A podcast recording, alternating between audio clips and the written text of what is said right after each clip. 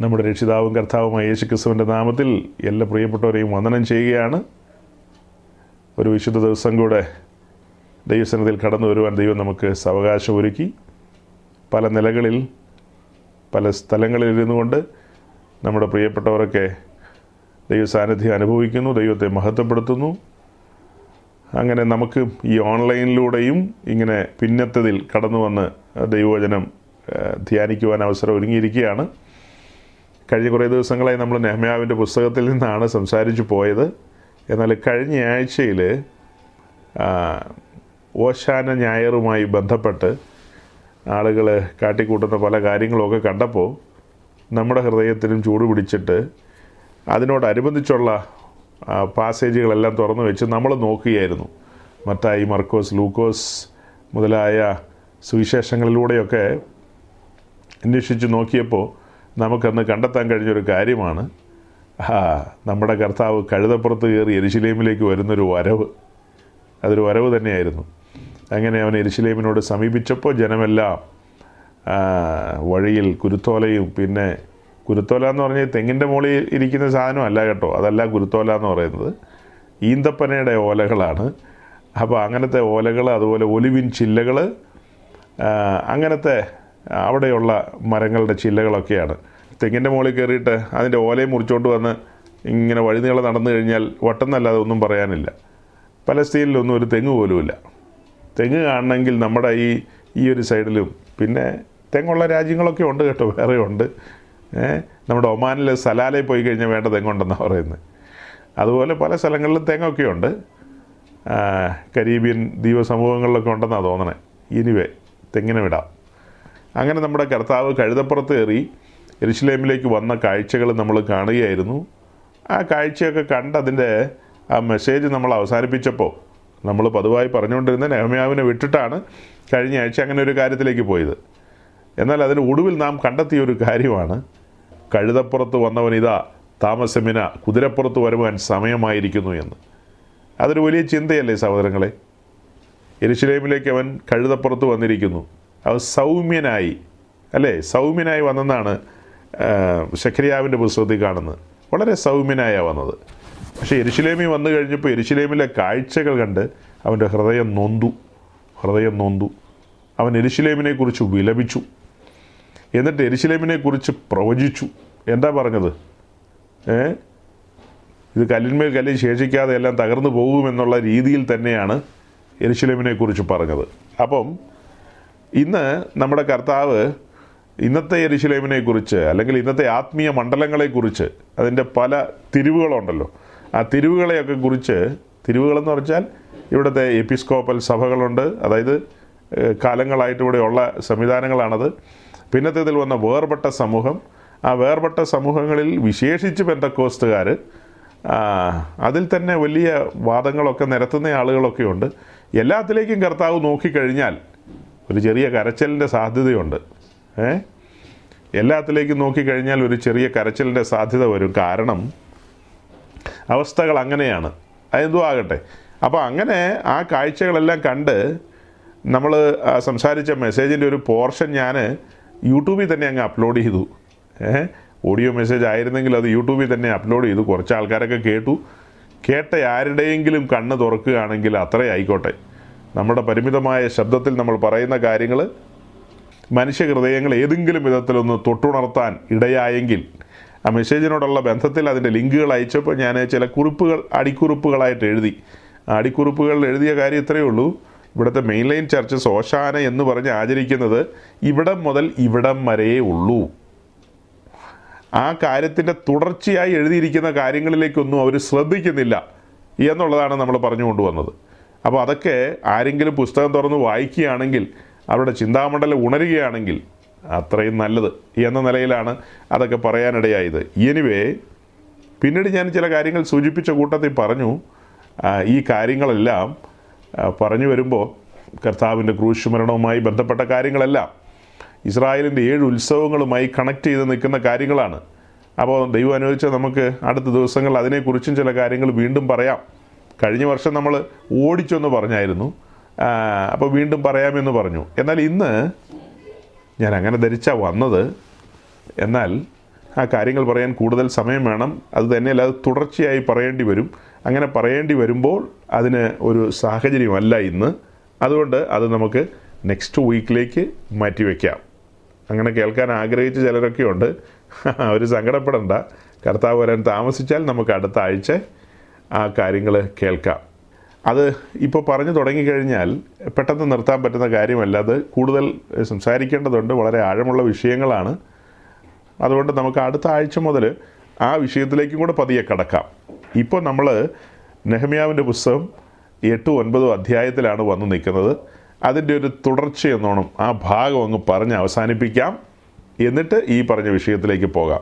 ഇന്ന് ലോകമെമ്പാടുമുള്ള നസ്രാണികൾ ഈസ്റ്റർ ആഘോഷിക്കുകയാണ്. ലോകത്തിന്റെ പാതി ഭാഗം ഇപ്പോൾ ആഘോഷിച്ചു തുടങ്ങി. അല്ല ന്യൂസിലാൻഡുകാരും ഓസ്ട്രേലിയക്കാരൊക്കെ കുറച്ച് നേരത്തെ ആഘോഷിച്ചു. നമ്മുടെ ഭാഗത്തേക്ക് ഇപ്പോൾ ദേ തുടങ്ങാൻ പോവുകയാണ്. തവിട് പൊടിയാകാൻ പോവുകയാണ്. ഇനി അത് കഴിഞ്ഞിട്ടങ്ങ് പാശ്ചാത്യ ലോകത്തിലേക്ക് കുറച്ചുകൂടെ അങ്ങോട്ട് കഴിയുമ്പോഴത്തേക്ക് അവരും അങ്ങ് ആഘോഷിച്ചു തുടങ്ങും. സ്വർഗം സന്തോഷിക്കുന്ന ഒരു ദിനമാണിന്ന്. ഏ? സ്വർഗം സന്തോഷിക്കും. മനുഷ്യപുത്രൻ മനുഷ്യന്റെ പാപങ്ങളുടെ പരിഹാരത്തിന് വേണ്ടി ബലിയായി തീർന്നെന്നുള്ളതാണല്ലോ ക്രൂശുമായി ബന്ധപ്പെട്ട് കിടക്കുന്ന കാര്യങ്ങൾ. അത് മാത്രമല്ല അവന്റെ ജനനത്തോടുള്ള ബന്ധത്തിൽ ദൂതന്മാർ വന്ന് ആട്ടിടയന്മാരോട് പറഞ്ഞ എന്താ? തന്റെ ജനത്തെ അവരുടെ പാപങ്ങളിൽ നിന്ന് അവൻ മോചിപ്പിക്കാൻ വന്നവനാണ്. അതുകൊണ്ട് ലോകത്ത് വലിയ മഹാസന്തോഷം വരാൻ പോകുന്നു എന്നൊക്കെയാണ് പറഞ്ഞത്. ഗബ്രിയേലും വന്ന് അങ്ങനെ തന്നെയാണ് മേരിയോട് പറഞ്ഞത് അഥവാ മറിയോട് പറഞ്ഞത്. എന്താ? തന്റെ ജനത്തെ അവരുടെ പാപങ്ങളിൽ നിന്ന് മോചിക്കാനിരിക്കുകൊണ്ട് അവന് യേശു എന്ന് പേരിടണം എന്നൊക്കെ. അപ്പോൾ മൊത്തത്തിൽ പറഞ്ഞു വരുമ്പോൾ ഇതിലെല്ലാം പാപം പാപം പാപത്തിൽ നിന്നുള്ള മോചനം എന്നൊക്കെയാണ് പറയുന്നത്. പക്ഷേ ഇന്ന് ഇന്ന് പാപത്തിന്റെ ഒരു ആറാട്ടായിരിക്കും. നസ്രാണികൾ ഇന്ന് ഇന്നൊരു ആറാട്ട് നടത്തുന്ന ദിവസമായിരിക്കും. അപ്പോൾ ആ അത്തരം മഹാവഞ്ചനകളിൽ നിന്നൊക്കെ വിടുതൽ കിട്ടി വന്ന മനുഷ്യർ ഞാൻ ഈ കഴിഞ്ഞ ദിവസം ഒരു ദൈവദാസനോട് പറയായിരുന്നു. ഒരു സീനിയർ പാസ്റ്ററുമായിട്ട് ഇങ്ങനെ സംസാരിച്ചുകൊണ്ടിരുന്നപ്പോൾ ഞാൻ പറയായിരുന്നു ഞാൻ ഇടയ്ക്ക് നമ്മുടെ മെസ്സേജുകളിൽ ഇതിലാണോ ഏതിലാണോ ഇങ്ങനെ പറഞ്ഞിട്ടുണ്ട്. കത്തോലിക്ക ഓർത്തഡോക്സ്. ഈ രണ്ട് കൂട്ടത്തിൽ നിന്നും വന്ന ആളുകൾ അപ്പോൾ ഹിന്ദുക്കളിൽ നിന്നും മുസ്ലിങ്ങളിൽ നിന്നും വന്നവരോ എന്നൊക്കെ ചോദിക്കാം. അവരുടെ കാര്യം പെറ്റിക്ക് നിൽക്കട്ടെ. ഈ പറയപ്പെട്ട രണ്ട് കൂട്ടത്തിൽ നിന്നും വിശ്വാസത്തിൽ വന്നവർ അവർക്ക് ലംബോർഗിന് കിട്ടിയില്ല എന്ന് പറഞ്ഞ് കരയോ പിന്നെ എന്നാ മസറാത്തി കിട്ടിയില്ല എന്നോ ഏഹ് ഷെവർലയുടെ കാറ് കിട്ടിയില്ല എന്നൊന്നും പറഞ്ഞ് കരയുകയാണെങ്കിൽ തിനെയെല്ലാം സ്വർഗം തൂക്കിയെടുത്ത് അറബിക്കടലിൽ എറിയും കാരണം ഇതുപോലത്തെ പൈശാചിക കേന്ദ്രങ്ങളിൽ നിന്ന് അയ്യോ അങ്ങനെയൊക്കെയാണോ പറയുന്നതെന്ന് ഹൺഡ്രഡ് ആൻഡ് വൺ പെർസെന്റ് കാരണം ഈ കത്തോലിക്കയെന്നും ഓർത്തഡോക്സിൽ നിന്നൊക്കെ വിശ്വാസത്തിൽ വന്നവർക്ക് ഒരു ചുക്കും ചുണ്ണാമ്പും അറിയില്ല ഓർത്തഡോക്സ് എന്നാന്ന്. ഇപ്പം ഇവിടെ ഇരിക്കുന്നവരെല്ലാം ഏറിയ പങ്കും നിന്നും ഓർത്തഡോക്സിൽ നിന്നും വന്നതാണ് ചോദിച്ചാൽ രണ്ട് ശ്ലോകം ചൊല്ലുന്ന പോലെ അല്ലെങ്കിൽ രണ്ട് പാട്ടൊക്കെ വേണേൽ പാടുമായിരിക്കും അതല്ലാതെ അതിന്റെ തിയോളജി എന്താണ്? അതിന്റെ ദൈവശാസ്ത്രം എന്താണ്? അത് എന്തിനെ പ്രതിദാനം ചെയ്യുന്നു? അത് ഫോക്കസ് ചെയ്യുന്ന എന്താണ്? അതിലെ പ്രാക്ടീസുകൾ എന്താണെന്നൊന്നും ചോദിച്ചാൽ ഈ വന്ന ബന്ധിക്കോസുകാർക്കൊന്നും അറിയില്ല. എന്തോ ഒരു കൊടുങ്കാറ്റടിച്ചപ്പോൾ എല്ലാവരും ഇവിടെ വന്നു എന്നുള്ളത് ശരിയാണ്. അതൊക്കെ സത്യമാണ് സത്യത്തിൽ ആ സംഭവങ്ങൾ എന്താണെന്ന് പഠിച്ചു കഴിഞ്ഞാലുണ്ടല്ലോ ഈ പെരുവരലേന്ന് ഒരു കയറ്റം കൂടെ കയറും എന്താ കയറുന്നത് എന്നതാ? വേറൊന്നുമല്ല. ഇത്ര വലിയ മരണത്തിൽ നിന്ന് എന്നെ രക്ഷിച്ചല്ലോ എന്നുള്ളത്. അപ്പോൾ ബാക്കി കൂട്ടങ്ങളിലോ അത്രയില്ല സഹോദരങ്ങളെ. അത്രയും ഭീകരതയില്ല. ഇത് വലിയ ഭീകരതയാണ്. അതെന്താണെന്ന് വെച്ച് കഴിഞ്ഞാൽ നിങ്ങൾക്ക് മനസ്സിലാകാത്തതുകൊണ്ടാണ് അത് മനസ്സിലായി കഴിഞ്ഞാൽ നിങ്ങൾ ഇവിടെ സന്തോഷിക്കും. നിങ്ങൾ ആനന്ദിക്കും. നിങ്ങൾ പറയുന്ന സ്തുതി സ്തോത്രത്തിന്റെയൊക്കെ ഖനമൊന്ന് വേറെയായിരിക്കും. ഇന്ന് ഞാൻ കുറച്ച് കഴിയുമ്പോൾ ഒരു വാക്യം വായിച്ച് കേൾപ്പിക്കാം. അല്ലെങ്കിൽ വേണേൽ ഇപ്പം തന്നെ അങ്ങ് പറഞ്ഞേക്കാം. ഈ പറഞ്ഞത് അങ്ങ് വിട്ടുകളയണ്ട നെഹമ്യാവിന്റെ ദിവസം പതിമൂന്നാം അധ്യായം. പതിമൂന്നിന്റെ ഇരുപത്തിനാലാം വാക്യം. അവരുടെ മക്കൾ പകുതി അസ്ത്യോ- അസ്തോദ്യ ഭാഷ സംസാരിച്ചു. അവർ അതത് ജാതിയുടെ ഭാഷയല്ലാതെ യഹൂദ്യ ഭാഷ സംസാരിക്കുവാൻ അറിഞ്ഞില്ല. ഇത്രയേ ഉള്ളൂ. ഞാൻ ഈ പറഞ്ഞ വിഷയത്തോടുള്ള ബന്ധത്തിൽ ചേർത്ത് പറയാണ്. ഇസ്രായേൽ മറ്റ് ജാതികളുമായി ബന്ധപ്പെട്ട് സംബന്ധം കൂടി അതായത് കല്യാണം കഴിച്ച കാര്യമാണ്. അത് നമ്മൾ പറഞ്ഞു വരുമ്പോൾ വരും അവിടെ. ആ കാര്യത്തിൽ എഴുതിയിരിക്കുകയാണ് ഇങ്ങനെ കല്യാണം കഴിച്ചുണ്ടായ മക്കളെ കുറിച്ച് പറയാണ്. ആ മക്കൾക്ക് അവരുടെ യഹൂദ ഭാഷ അല്ലെങ്കിൽ എന്താ എബ്രായ ഭാഷ അറിയില്ല. ആ കുട്ടികൾ പാതി അസ്തോദ്യ ഭാഷയാണ് സംസാരിച്ചത്. പാതി. പാതി. അപ്പോൾ ഈ രണ്ട് പപ്പാതിയാണ് അതുപോലെ തന്നെയാണ് വിശ്വാസത്തിൽ വന്ന അനേകരെ സംബന്ധിച്ച് അതെന്താ ഇതെന്താ രണ്ടും വേണ്ട വിധത്തിൽ അറിയില്ല. രണ്ടും വേണ്ട വിധത്തിൽ അറിയില്ല. അതുകൊണ്ടാണ് ആത്മീയത്തിൽ സന്തോഷിക്കാൻ കഴിയാത്തത് നമ്മൾ തൊട്ട് പിന്നിലൊരു വാക്യം വായിച്ചായിരുന്നു എട്ടാം അധ്യായത്തിന്റെ പത്താം വാക്യത്തിന്റെ ഒടുവിൽ ശ്രദ്ധിച്ചാൽ മതി ഞാൻ വായിച്ചു കേൾപ്പിക്കാം. യഹോവെങ്കിലെ സന്തോഷം നിങ്ങളുടെ ബലമാകുന്നുവല്ലോ. അധികമൊന്നുമില്ല. ഈ യഹോവയെങ്കിലെ സന്തോഷവും ബലവും ഒക്കെ വരണമെന്നുണ്ടെങ്കിൽ കാര്യങ്ങൾ തെളിവായി മനസ്സിലാക്കണം. കാര്യങ്ങളെ നല്ല നിലയിൽ മനസ്സിലാക്കണം. ഏ? നിങ്ങൾ നോക്കുക ഞാനിരിക്കുന്നതിന്റെ പിന്നിൽ രണ്ട് മൂന്ന് കത്തനാന്മാർ പലതരം കോലത്തിലുള്ള പുള്ളികളാണ് ഒരു പുള്ളിയുടെ തലയിൽ ഏതാണ്ട് ഒരു തുണിയൊക്കെ കമത്തി വെച്ചിട്ടുണ്ട്. വേറൊരു പുള്ളിയുടെ തലയിൽ ഒരു കറുത്ത ചട്ടിക്കലം പോലെ ഒരു സാധനം വെച്ചിട്ടുണ്ട്. നോക്കി സൂക്ഷിച്ച് നോക്കി കാണാം. ഇവരെല്ലാം കൂടെ കൂടി നമ്മുടെ കർത്താവിന് ഇന്നലെ കൊണ്ടുപോയി അടക്കിന്ന് എന്തെങ്കിലും ബോധം ഉണ്ടെങ്കിൽ ചെയ്യുന്ന പണിയാണോ ഇതൊക്കെ? കല്ലറയുടെ മുമ്പിൽ ചെന്ന് കഴിഞ്ഞാൽ മറിയോടും പിന്നെ ശിഷ്യന്മാരോടും ഒക്കെ ദൂതൻ എന്നാ പറഞ്ഞത്? അവനിവിടെ ഇല്ല. അവൻ ഉയർത്തെഴുന്നേറ്റിരിക്കുന്നു. അതാ ഗലീലെ പുരുഷന്മാരോടും കൂടെ ഒന്ന് പറഞ്ഞേക്കാനാ പറഞ്ഞേ. അല്ലേ? മറിയോട് അങ്ങനെയല്ലേ പറഞ്ഞേ? ഉറപ്പായിട്ടും അങ്ങനെ തന്നെയാണ് പറഞ്ഞേ. എല്ലാവരോടും പറഞ്ഞേരെ അവനിവിടെ ഇല്ല അവൻ ഉയർത്തെഴുന്നേറ്റിരിക്കുന്നു എന്ന്. ഇത് പലരും ഇന്നും അറിഞ്ഞിട്ടില്ല. ഉയർത്തെഴുന്നേറ്റിട്ടുണ്ടോ ഇല്ലയോ? അവന്റെ പ്രമാണങ്ങൾ എന്താ ചട്ടങ്ങൾ എന്താ ഇതൊന്നും അറിയാതെയാണ് അവനെ കൊണ്ടുപോയി അടക്കുന്നത്. പ്രതീകാത്മകമാണ്. അങ്ങനെ പ്രതീകാത്മകമായി ചെയ്യാൻ അവൻ പറഞ്ഞിട്ടുണ്ടോ? ഇസ്രായേലിനെ മിസ്രൈമിൽ നിന്ന് വിടുവിച്ച് ചെങ്കടലും കടത്തി മരുഭൂമിയിലൂടെ കൊണ്ടുപോകുമ്പോൾ ഓരേബി വെച്ച് കൃത്യമായ പ്രമാണമാണ് കൊടുത്തത്. ചെറുതും വലുതുമായ കാര്യങ്ങൾ എല്ലാം പ്രമാണങ്ങളിലുണ്ട്. ഓരോരോ കാര്യങ്ങൾ എങ്ങനെയാണ് കൈകാര്യം ചെയ്യേണ്ടത്? എന്തിന് മരുഭൂമിയിലൂടെ സഞ്ചരിക്കുമ്പോൾ അവർ പാളയമിറങ്ങുന്നു? മുൻപോട്ട് പോകുന്നു. അങ്ങനെ പോകുന്ന സമയത്ത് അവരുടെ പാളയം മലിനമാകാതിരിക്കാൻ പാകത്തിന് അല്ലെങ്കിൽ അവർ അവർ എന്താ അവർ വെളിക്കിറങ്ങാൻ പോകുന്ന സംവിധാനം അതിന് പോലും എന്താ ചെയ്യേണ്ടത് എന്നുള്ള കാര്യത്തിന് കൃത്യമായ നിഷ്കർഷ പുസ്തകത്തിലുണ്ട്. ചെറുതാണോ വലുതാണോ എന്ന് ചോദിച്ചു കഴിഞ്ഞാൽ കാര്യങ്ങളെല്ലാം ഇതിനകത്ത് എഴുതിയിട്ടുണ്ടെന്ന്. ഇസ്രായേലുമായി ബന്ധപ്പെട്ട കാര്യങ്ങൾ. അതുപോലെ പൊതുനിയമ ക്രിസ്ത്യാനികളുമായി ബന്ധപ്പെട്ട സകല കാര്യങ്ങളും ഇരുപത്തേഴ് പുസ്തകത്തിലുണ്ട് അറുപത്താറ് പുസ്തകത്തിലുമുണ്ട്. അപ്പോൾ ഇസ്രായേലും ദൈവവുമായിട്ടുള്ള ബന്ധം ആ ബന്ധം അങ്ങനെ തന്നെ നിലനിൽക്കാൻ വേണ്ടി ദൈവം അവർക്ക് ഏഴ് ഉത്സവങ്ങളെ കൽപ്പിച്ചാക്കി. ആ ഏഴ് ഉത്സവങ്ങൾ ആചരിക്കാൻ സംവത്സരത്തിൽ അവർ മൂന്ന് പ്രാവശ്യം യെരുശലേമിൽ വരണം. ഞാൻ ഇന്നലെ ഒന്ന് സൂചിപ്പിച്ചാണ് ജസ്റ്റ് ഒന്ന് ടച്ച് ചെയ്ത് വിടുകയാണ് ഈ കാര്യം പറഞ്ഞതുകൊണ്ട്. അവർക്ക് കൊടുത്ത ഏഴ് ഉത്സവങ്ങളെ മൂന്നായിട്ട് തിരിക്കും. ആദ്യത്തെ മൂന്ന് ഉത്സവങ്ങൾ ഒന്നാം മാസത്തിൽ. ഒന്നാം മാസത്തിൽ മൂന്ന് ഉത്സവങ്ങളും ഏതാണ്ട് ഒരുമിച്ച് നടത്തുന്നു. ആ മൂന്ന് ഉത്സവങ്ങളും ആചരിച്ചാണ് അവർ മടങ്ങിപ്പോകുന്നത്. അത് കഴിഞ്ഞ് മൂന്നാം മാസത്തിലാണ് രണ്ടാം സെക്ഷൻ ഉത്സവം അഥവാ തിരുനാൾ. അതാണ് പെറ്റക്കോസ്റ്റ് തിരുനാൾ. അത് കഴിഞ്ഞിട്ട് പിന്നെയും നാല് മാസം കൂടെ മുന്നോട്ട് പോയി കഴിഞ്ഞിട്ടാണ് ഏഴാം മാസത്തിൽ പിന്നെ വരുന്ന മൂന്ന് ഉത്സവങ്ങൾ. അപ്പം സംവത്സരത്തിൽ മൂന്ന് പ്രാവശ്യം അവർ യഹോവയുടെ സന്നിധിയിലേക്ക് കയറി വരികയാണ്. സ്തുതി സ്തോത്ര യാഗങ്ങളുമായി കയറി വരുന്നു. ആദ്യ ഫലങ്ങളുമായി കയറി ആദ്യഫലങ്ങളുമായി കയറി വരുന്നു. അവരുടെ നിലത്തിലെ വിളവിൽ നിന്നുള്ള വിളവുകളുമായി കടന്നു വരുന്നു. അങ്ങനെ വിവിധ നിലകളിലാണ് അവർ കടന്നു വരുന്നത്. ആദ്യ പല കറ്റയായിട്ട് വരുന്നു ആദ്യ ഫലങ്ങളായിട്ട് വരുന്നു ആദ്യത്തെ ഫലത്തിന്റെ നേരിയ മാവുമായിട്ട് വരുന്നു. അങ്ങനെ എന്തെല്ലാം കാര്യങ്ങളുമായിട്ടാണ് വരുന്നത്? നിരന്തരമായ ബന്ധം. ആ ബന്ധം സ്ഥാപിക്കാനും ഉറപ്പിച്ച് നിർത്തുവാനും വേണ്ടി ദൈവം വെച്ച കാര്യങ്ങളാണിതെല്ലാം അത് നമുക്ക് ലവ്യ പുസ്തകത്തിലും ആവർത്തന പുസ്തകത്തിലൊക്കെ വായിക്കുമ്പോൾ മനസ്സിലാക്കാൻ കഴിയുന്നുണ്ട്. ഈ കാര്യങ്ങളെല്ലാം ഓർമ്മയാചരണവുമായി വന്ന് ഈ കാര്യങ്ങളെല്ലാം ഓർമ്മയാചരണവുമായി ബന്ധപ്പെട്ട് കിടക്കുകയാണ്. ഇതൊക്കെ മെമ്മോറിയലുമായി ബന്ധപ്പെട്ട് കിടക്കുന്ന കാര്യങ്ങളാണ്. അപ്പോൾ ആ ഓർമ്മ ഓർമ്മ മാത്രമല്ല ഓർമ്മയിൽ നിന്ന് ബന്ധവും കൂടെയാണ് ബന്ധം. ആ ബന്ധം നിലനിർത്താൻ വേണ്ടി ദൈവം കൽപ്പിച്ചാക്കിയ കാര്യങ്ങളുണ്ട്. ആ ഏഴ് ഉത്സവങ്ങളെക്കുറിച്ച് വേർപെട്ടവരുടെ നടുവിൽ നിരന്തരം പ്രസംഗിച്ചുകൊണ്ടിരുന്നു കഴിഞ്ഞാൽ കർത്താവിന്റെ ജനനം മുതൽ മരണം വരെ ഉയർപ്പ് മുതൽ എല്ലാ കാര്യങ്ങളും അതിനകത്ത് വരും. അവിടെ കൊണ്ട് തീരുന്നില്ല. അവൻ വീണ്ടും വരുന്ന കാര്യങ്ങളും കൂടെ ഈ ഏഴ് ഉത്സവത്തിൽ വരും. അപ്പം നിരന്തരമായി ദൈവവചനം പ്രസംഗിക്കുക. വചനത്തിലൂടെ ദൈവത്തിന്റെ പദ്ധതികളും കാര്യപരിപാടികളും ജനത്തിന് മുമ്പാകെ അവതരിപ്പിക്കുക എന്നുള്ളതാണ് അപ്പസ്വലന്മാർ ചെയ്തത്. അതാണ് ഈ കാലത്ത് സഭ ചെയ്യേണ്ടത്. അതിന് പകരം ക്രിസ്തുവാന്നും പറഞ്ഞ് ക്രിസ്തുവിനെ കൊണ്ടുപോയി അടക്കുന്നു. പിന്നെ ഇന്ന് പൊക്കി എടുത്തുകൊണ്ട് വരുന്നു. പൊക്കി എടുത്തുകൊണ്ട് വന്ന് കാണും ഇപ്പോൾ രാവിലെ മുതൽ ആളുകൾ തുടങ്ങും പരിപാടി. കുറച്ച് മാന്യന്മാരായ ആൾക്കാരാണെങ്കിൽ ഒരു ഉച്ച കഴിഞ്ഞിട്ടാണ് തുടങ്ങുള്ളൂ. ഉച്ചയ്ക്ക് ഊണോട് കൂടി അങ്ങ് തുടങ്ങുകയാണ് പിന്നെ. ആണും പെണ്ണും ഒക്കെ പഴയ കാലമല്ല ഇപ്പോൾ ആണും പെണ്ണും എല്ലാം അടിച്ച് കോൺ തെറ്റുകയാണ്. എനിക്കറിയാവുന്ന ഒരു ഒരു ഒരു ഓർത്തഡോക്സ് കുടുംബം കുണ്ട്രയിലുണ്ട് വലിയ പഠിപ്പുള്ള ആൾക്കാരാണ് വലിയ പഠിപ്പുള്ള ആൾക്കാരാണ് ഈ കഴിഞ്ഞ ദിവസങ്ങളിൽ ഞാൻ ചില കാര്യങ്ങൾ പറഞ്ഞ് അത് ഞാൻ പിന്നാലെ പറയാം. എന്നാലേ ശരിയാവുള്ളൂ. എന്തെങ്കിലും കേൾക്കുമ്പോഴത്തേക്കും ആളുകൾ അങ്ങ് അയ്യോ അത് എന്റെ കാര്യമാണോ? എന്റെ കാര്യം. ഞാൻ കാസർഗോട്ടെ കാര്യം പറയുമ്പോൾ ഇവർ തിരുവനന്തപുരത്തിരുന്ന് നെഞ്ച് തിരുമുക ഞാൻ പറഞ്ഞത് കാസർഗോട്ടെ കാര്യമാണ് നിങ്ങളെന്തിനാണ് നെഞ്ച് തിരുമുന്നത് എനിക്ക് നിങ്ങൾ ജീവിച്ചിരിക്കുന്നതുകൊണ്ട് ഒന്നും പറയാൻ പറ്റില്ലേ? നിങ്ങൾക്ക് പെമ്മക്കളുള്ളതുകൊണ്ട് എനിക്കൊന്നും പറയാൻ പറ്റില്ലേ? നിങ്ങൾക്ക് ആമക്കളുള്ളതുകൊണ്ട് എനിക്കൊന്നും പറയാൻ പറ്റില്ലേ? നിങ്ങൾക്ക് കാറുള്ളതുകൊണ്ട് എനിക്ക് കാറ് മേടിക്കുന്ന കാര്യത്തെക്കുറിച്ച് ഒന്നും മിണ്ടാൻ പറ്റില്ലേ?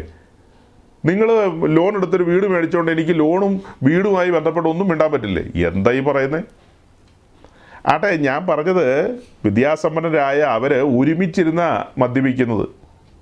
ഒരുമിച്ചിരുന്ന. ഇന്ന് ഡിവോഴ്സില്ല ഡിവോഴ്സ് സംഭവം എല്ലാം അടിച്ച് പിരിഞ്ഞു. അപ്പോൾ പഴയ കാലമല്ലെന്നാണ് ഞാൻ പറഞ്ഞത്. പഴയ കാലമല്ല പഴയ പഴയ കാലത്തും ഇങ്ങനെയൊക്കെ ആയിരുന്നെന്ന് എനിക്ക് അത്ര വലിയ പിടിയൊന്നുമില്ല. ഈ പുതുതലമുറ അതിർവരമ്പുകളെയൊക്കെ ലംഘിച്ച് മുന്നോട്ട് പോകുന്ന കാലമാണ് ഓക്കെ. അപ്പോൾ അത്തരം കൂട്ടങ്ങളിൽ നടക്കുന്ന കാര്യങ്ങളെന്ന് പറയുന്നത് യാതൊരു അടിസ്ഥാനമില്ലാത്ത കാര്യങ്ങളാണ്. നമ്മൾ വായിക്കുന്ന പുസ്തകത്തിൽ അവൻ മഹിമയുടെ വലഭാഗത്ത് അധികാരത്തോടെ ഇരിക്കുന്ന ഒരു കാഴ്ചയെ കാണുന്നത്. തേജസ്കരിക്കപ്പെട്ട ക്രിസ്തു. അവൻ മഹിമയുടെ വലഭാഗത്തിരിക്കുകയാണ് ഇനി അവനെ അടക്കാൻ ആർക്കും കഴിയില്ല. അടക്കാൻ മീൻസ് അവനെ അടക്കുവാൻ. കല്ലറയിൽ കൊണ്ടുപോയി അടക്കുവാനോ അവനെ ഇനി ക്രൂശിക്കുവാനോ ഒരാളെയും ദൈവം അനുവദിക്കില്ല. ക്രൂശിച്ചത് പരമാർത്ഥമാണ് നീ എല്ലാം അടി മേടിക്കും. അതിന് തെളിവാ മോശ. മോശയോട് പറഞ്ഞു പാറയെ അടിക്കാൻ പറഞ്ഞു ഒരു പ്രാവശ്യം. രണ്ട് പ്രാവശ്യം അടിക്കാൻ പറഞ്ഞിട്ടില്ല. കാരണം രണ്ടാമത് അടിച്ച ആ അടിയാണ് മോശയ്ക്ക് വലിയ വിനയായി തീർന്നത്. പിന്നെ സങ്കീർത്തനത്തിൽ നാം വായിക്കുന്നുണ്ട് മോശ അവിവേകം സംസാരിച്ചെന്നൊക്കെ. കാതലായ ഒരു കാര്യമാണ് മോശ പാറയെ രണ്ടാമതും അടിച്ചത്. കാരണം ഈ പാറ ഒന്നേ പിളർക്കുന്നുള്ളൂ. ദൈവത്തിന്റെ പദ്ധതിയിൽ ഈ പാറ ഒരു തവണയാണ് പിളർക്കപ്പെടുന്നത്. ആ പിളർക്കപ്പെട്ട പാറയിൽ നിന്നൊഴുകിയ ആ തെളിനീര് ഇസ്രായേലിന്റെ ദാഹത്തിനെ ശമിപ്പിക്കുവാനിടയായി. അതുപോലെ തന്നെ നമുക്കായി പിളർക്കപ്പെട്ട ആ പാറ ക്രിസ്തുവാണ്. ഇബ്രാഹിം ലേഖനം പറയുന്ന പോലെ അവനെ വീണ്ടും വീണ്ടും ക്രൂശിക്കല്ലേ എന്ന്. ഇങ്ങനെ ആണ്ടോടാണ്ട് ക്രൂശിച്ചുകൊണ്ടിരിക്കല്ലേ? അവൻ ഒരിക്കലായി ക്രൂശിക്കപ്പെട്ടു. അത് നാം ആത്മാവിൽ തിരിച്ചറിയുകയാണ്. വിശുദ്ധ തിരുവഴുത്തിൽ എഴുതി വെച്ചിരിക്കുകയല്ലേ? ഞാനത് അംഗീകരിക്കുകയാണ്. ആ വചനം ഞാൻ അംഗീകരിക്കുകയാണ്. ഈ എന്റെ കർത്താവ് ക്രൂശിക്കപ്പെട്ടു. അവൻ അടക്കപ്പെട്ടു. പിന്നത്തേതിൽ ഉയർത്തെഴുന്നേറ്റു. ഇന്ന് അവൻ മഹിമയുടെ വലഭാഗത്ത് വസിക്കുന്നു. അവന്റെ ശൃഗാരോഹണ സമയത്ത് തന്നെ ദൂതന്മാർ പറഞ്ഞു ഇവൻ പോയതുപോലെ തന്നെ മടങ്ങി വരും കേട്ടോ. ചഞ്ചലപ്പെടണ്ട. പോയതുപോലെ തന്നെ മടങ്ങി വരും. പോയത് എവിടെ നിന്നാണോ അവിടേക്ക് തന്നെ മടങ്ങി വരും. അന്നാളിൽ അവന്റെ കാൽ ഒലിവുമലയിൽ ചവിട്ടും. ആ വരുന്ന വരവാ പറഞ്ഞത് ഒരു വെള്ള കുതിരപ്പുറത്ത് അനേകം രാജമുടികളുമായി കയ്യിൽ ആയുധങ്ങളുമായി അവൻ വരികയാണ്. തന്റെ വിശുദ്ധ സൈന്യവുമായി വിശുദ്ധ ജനവുമായി ദൂതന്മാരുമായി ശക്തിയുള്ള ദൂതന്മാരുമായി ശക്തിയേറിയ ദൂതന്മാരുമായി കടന്നു വരികയാണ്. അതൊരു വരവ് തന്നെയായിരിക്കും. എല്ലാ കണ്ണും അവനെ കാണും. എല്ലാ കണ്ണും കുത്തിത്തുളച്ച് അവനെ ആ ആ കാഴ്ച കാണും. അതൊരു ഭയങ്കര കാഴ്ചയായിരിക്കില്ലേ? അപ്പോൾ ഇങ്ങനെയൊക്കെ കാര്യങ്ങൾ ഇരിക്കുമ്പോഴാണ് കൊണ്ടുപോയി പിന്നെ അടക്കുന്നു പിന്നെ എഴുന്നേപ്പിച്ചുകൊണ്ട് വരുന്നു പിന്നെ അടക്കുന്നു. ഇങ്ങനെ ഓരോരോ നേരം പോക്കുകൾ ചെയ്തുകൊണ്ടിരിക്കുന്നത്. അതുകൊണ്ടൊക്കെയാണ് പറഞ്ഞത്. ഇതൊരു ചെറിയ സാമ്പിളാണ് ഞാൻ പറഞ്ഞത്. ചെറിയ കാര്യമാണ് പറഞ്ഞത്. ഇത്തരം കൂട്ടങ്ങളിൽ നിന്നൊക്കെ പുറത്തു വന്ന് വചന വെളിപ്പാട് സ്വീകരിച്ച വിശുദ്ധന്മാർ ആത്മാവിൽ സന്തോഷിക്കണം. ഈ വെളിപ്പാടുകളെ ഓർത്താണ് സന്തോഷിക്കേണ്ടത്. പത്രോസിനോട് ചോദിക്കുക എന്നാ കിട്ടി പത്രോസ് എന്ന് ചോദിച്ചാൽ? ഞാൻ ചോദിച്ചത് എന്നാ കിട്ടൂന്ന്. പക്ഷെ അങ്ങനെ കാര്യമായിട്ടൊന്നും കിട്ടിയില്ല. പക്ഷെ പിന്നെ എന്നാ പിന്നെ എന്താ ഈ എന്താ പത്രോസ് പറയുന്നതെന്ന് അറിയാവോ? വാക്കി എടുത്ത് വായിക്കുന്നില്ല. ഞാനങ്ങ് പറയാം. പറഞ്ഞു തീരാത്തതും മഹിമയുള്ളതുമായ സന്തോഷം എന്നാ പത്രോസ് പറയുന്നത്. എന്താ പത്രോസേ? പറഞ്ഞു തീരാത്തതും മഹിമയുള്ളതുമായ സന്തോഷം. അതെ വെളിപ്പാടുകൾ വെളിപ്പാടുകൾ തുറക്കപ്പെട്ടിരിക്കുകയാണ്. ആ വെളിപ്പാടിൽ ഞാൻ മനസ്സിലാക്കിയാണ് അവൻ ജീവനുള്ള ജീവനുള്ള ദൈവത്തിന്റെ പുത്രനായ ക്രിസ്തു എന്ന്. ഏ? അവൻ വന്നിനായവന്റെ പുത്രനായ ക്രിസ്തു എന്ന്. മഷിക എന്ന് ഞാൻ മനസ്സിലാക്കുകയാണ് അത് മാത്രമല്ല അവന്റെ മഹിമകൾ. പിന്നത്തേതിൽ മാളികമുറിയിൽ ഈ മൂന്നര വർഷം കൂടെ നടന്നപ്പോൾ ചെറിയ വെളിപ്പാടേ കിട്ടിയോളൂ. പക്ഷേ മാളികമുറിയിൽ ആത്മാവിന്റെ വെളിപ്പാടിന് ശേഷം അല്ലെങ്കിൽ ആത്മാവിന്റെ അവരോഹണത്തിന് ശേഷം അത്രോസൊക്കെ ആൾ മാറിയവനെ പോലെ ആയില്ലേ? പിന്നെ വെളിപ്പാടിൽ നിന്നുകൊണ്ടാണ് കാര്യങ്ങളെ പറയുന്നത്. പിന്നെ വെളിപ്പാടിൽ നിന്നുകൊണ്ടാണ് പറയുന്നത്. അതിനു മുമ്പ് കർത്താവ് തന്റെ സൃഗാരോഹണത്തിന് മുമ്പ് അവരുടെ മേൽ ഊതി അവരെ പരിശുദ്ധാത്മാവിനെ പകർന്നെന്ന് നമ്മൾ വായിക്കുന്നു. എന്ന് പറയുമ്പോൾ ആത്മാവിൽ കാര്യങ്ങളെ ഗ്രഹിക്കുവാനുള്ള ദൈവവചനത്തിന്റെ ആഴങ്ങൾ അല്ലെങ്കിൽ പഴയ നിയമ ഭാഗങ്ങൾ പഴയ നിയമ ഭാഗങ്ങളെക്കുറിച്ച് അവിടെ പറയുന്നുണ്ട് ലൂക്കോസിന്റെ ലേഖന ലൂക്കോസിന്റെ സുവിശേഷത്തിൽ മോശയുടെ ന്യായപ്രമാണവും പ്രവാചക പുസ്തകങ്ങളും സങ്കീർത്തനങ്ങൾ എന്നൊക്കെ പറഞ്ഞിട്ട് പറയാണ് ഈ വക കാര്യങ്ങളെക്കുറിച്ച് തെളിവായി മനസ്സിലാക്കാൻ പാകത്തിന് അവരുടെ കണ്ണുകളെ തുറന്നെന്ന്. അതായത് തിരുവഴുത്തുകളെ ഗ്രഹിക്കുവാൻ അവരുടെ കണ്ണുകളെ കൂടുതൽ തുറന്നു കൊടുത്തു. അങ്ങനെ തുറക്കപ്പെട്ട ആ അവസ്ഥയിൽ പിന്നീട് പത്രോസ് നിന്ന് പ്രസംഗിക്കുന്ന പ്രസംഗങ്ങൾ കേൾക്കുക. അവരുടെയൊക്കെ പ്രസംഗങ്ങൾ. അപ്പോൾ അതുകൊണ്ടാണ് നമ്മൾ പത്രോസിനോട് ചോദിക്കുന്നത് എന്താ ഈ സന്തോഷത്തിന്റെ കാരണമെന്ന്? യഹൂദ പശ്ചാത്തലമല്ലേ? എരിശിലെ ദൈവാലയത്തെക്കുറിച്ച് ഊറ്റം കൊണ്ടതല്ലേ? കർത്താവിന്റെ ക്രൂശുമരണത്തിന് മുമ്പ് ദൈവാലയമൊക്കെ കാണിച്ചു കൊടുത്ത് ഭയങ്കരമായിട്ട് ഊറ്റം കൊണ്ടതല്ലേ? കണ്ടോ കണ്ടോ ഞങ്ങളുടെ പിതാക്കന്മാർ നിർമ്മിച്ച എരിശിലെ ദൈവാലയം എന്നൊക്കെ പറഞ്ഞതല്ലേ? പക്ഷെ ഇപ്പോൾ എന്താ അതിലൊന്നും ഊറ്റം കൊള്ളാത്തത്? അന്ന് ചില മണ്ടത്തരങ്ങളൊക്കെ ഗൗരവമാണെന്ന് ഓർത്തുപോയി. അതൊക്കെ കണ്ടു കഴിഞ്ഞപ്പോൾ അത് വലിയ സംഭവമാണെന്നല്ലേ ഓർത്തത്. താടിയും മുടിയൊക്കെ കണ്ടപ്പോൾ പിന്നെ ആ പാട്ടുകൾ വെളിവ് നിറഞ്ഞോ ഈശോ എന്നൊക്കെ പറയുന്നത് കേട്ടപ്പോൾ ഭയങ്കര സംഭവമായിട്ടാണ് നമുക്ക് തോന്നിയത്. പക്ഷേ കാലങ്ങൾ കഴിഞ്ഞ് വെളിപ്പാടുകൾ കിട്ടിയപ്പോഴാണ് പത്രോസ് പറയുന്നത് ഇതിലൊന്നും അല്ല കഥയിരിക്കുന്നത്. പറഞ്ഞു തീരാത്തത് മഹിമയുള്ളതുമായ സന്തോഷം എന്നൊക്കെ പറയുന്നത്. അങ്ങനെ പറയാനുള്ള കാരണം എന്താ? മനസ്സിലായില്ലേ? വെളിപ്പാടുകളുടെ ലോകത്തിലേക്ക് വന്നു വെളിപ്പാടുകളുടെ ലോകത്തിലേക്ക്. അതുകൊണ്ട് പുതിയ നിയമ ക്രിസ്ത്യാനികൾ വെളിപ്പാട് പ്രാപിക്കണം. ക്രിസ്തുവിനെക്കുറിച്ചുള്ള വെളിപ്പാടുകൾ പ്രാപിക്കണം. അവൻ ആരെന്ന് അടുത്തറിയണം. അതിനാണ് നമ്മൾ കഴിഞ്ഞ കുറേ കാലങ്ങളായിട്ട് സമാഗമന കൂടാരം തുറന്നു വെച്ചത്. സമാഗമന കൂടാരം. ഇടയ്ക്ക് ഞാൻ പറഞ്ഞല്ലേ ഏതൊരു ഒരു ഉപദേശി ഇങ്ങനെ പറയുന്നതൊക്കെ അലിഗോറിക്കൽ ഇന്റർപ്രട്ടേഷനാന്നൊക്കെ പറഞ്ഞു വന്നായിരുന്നു ഏത്?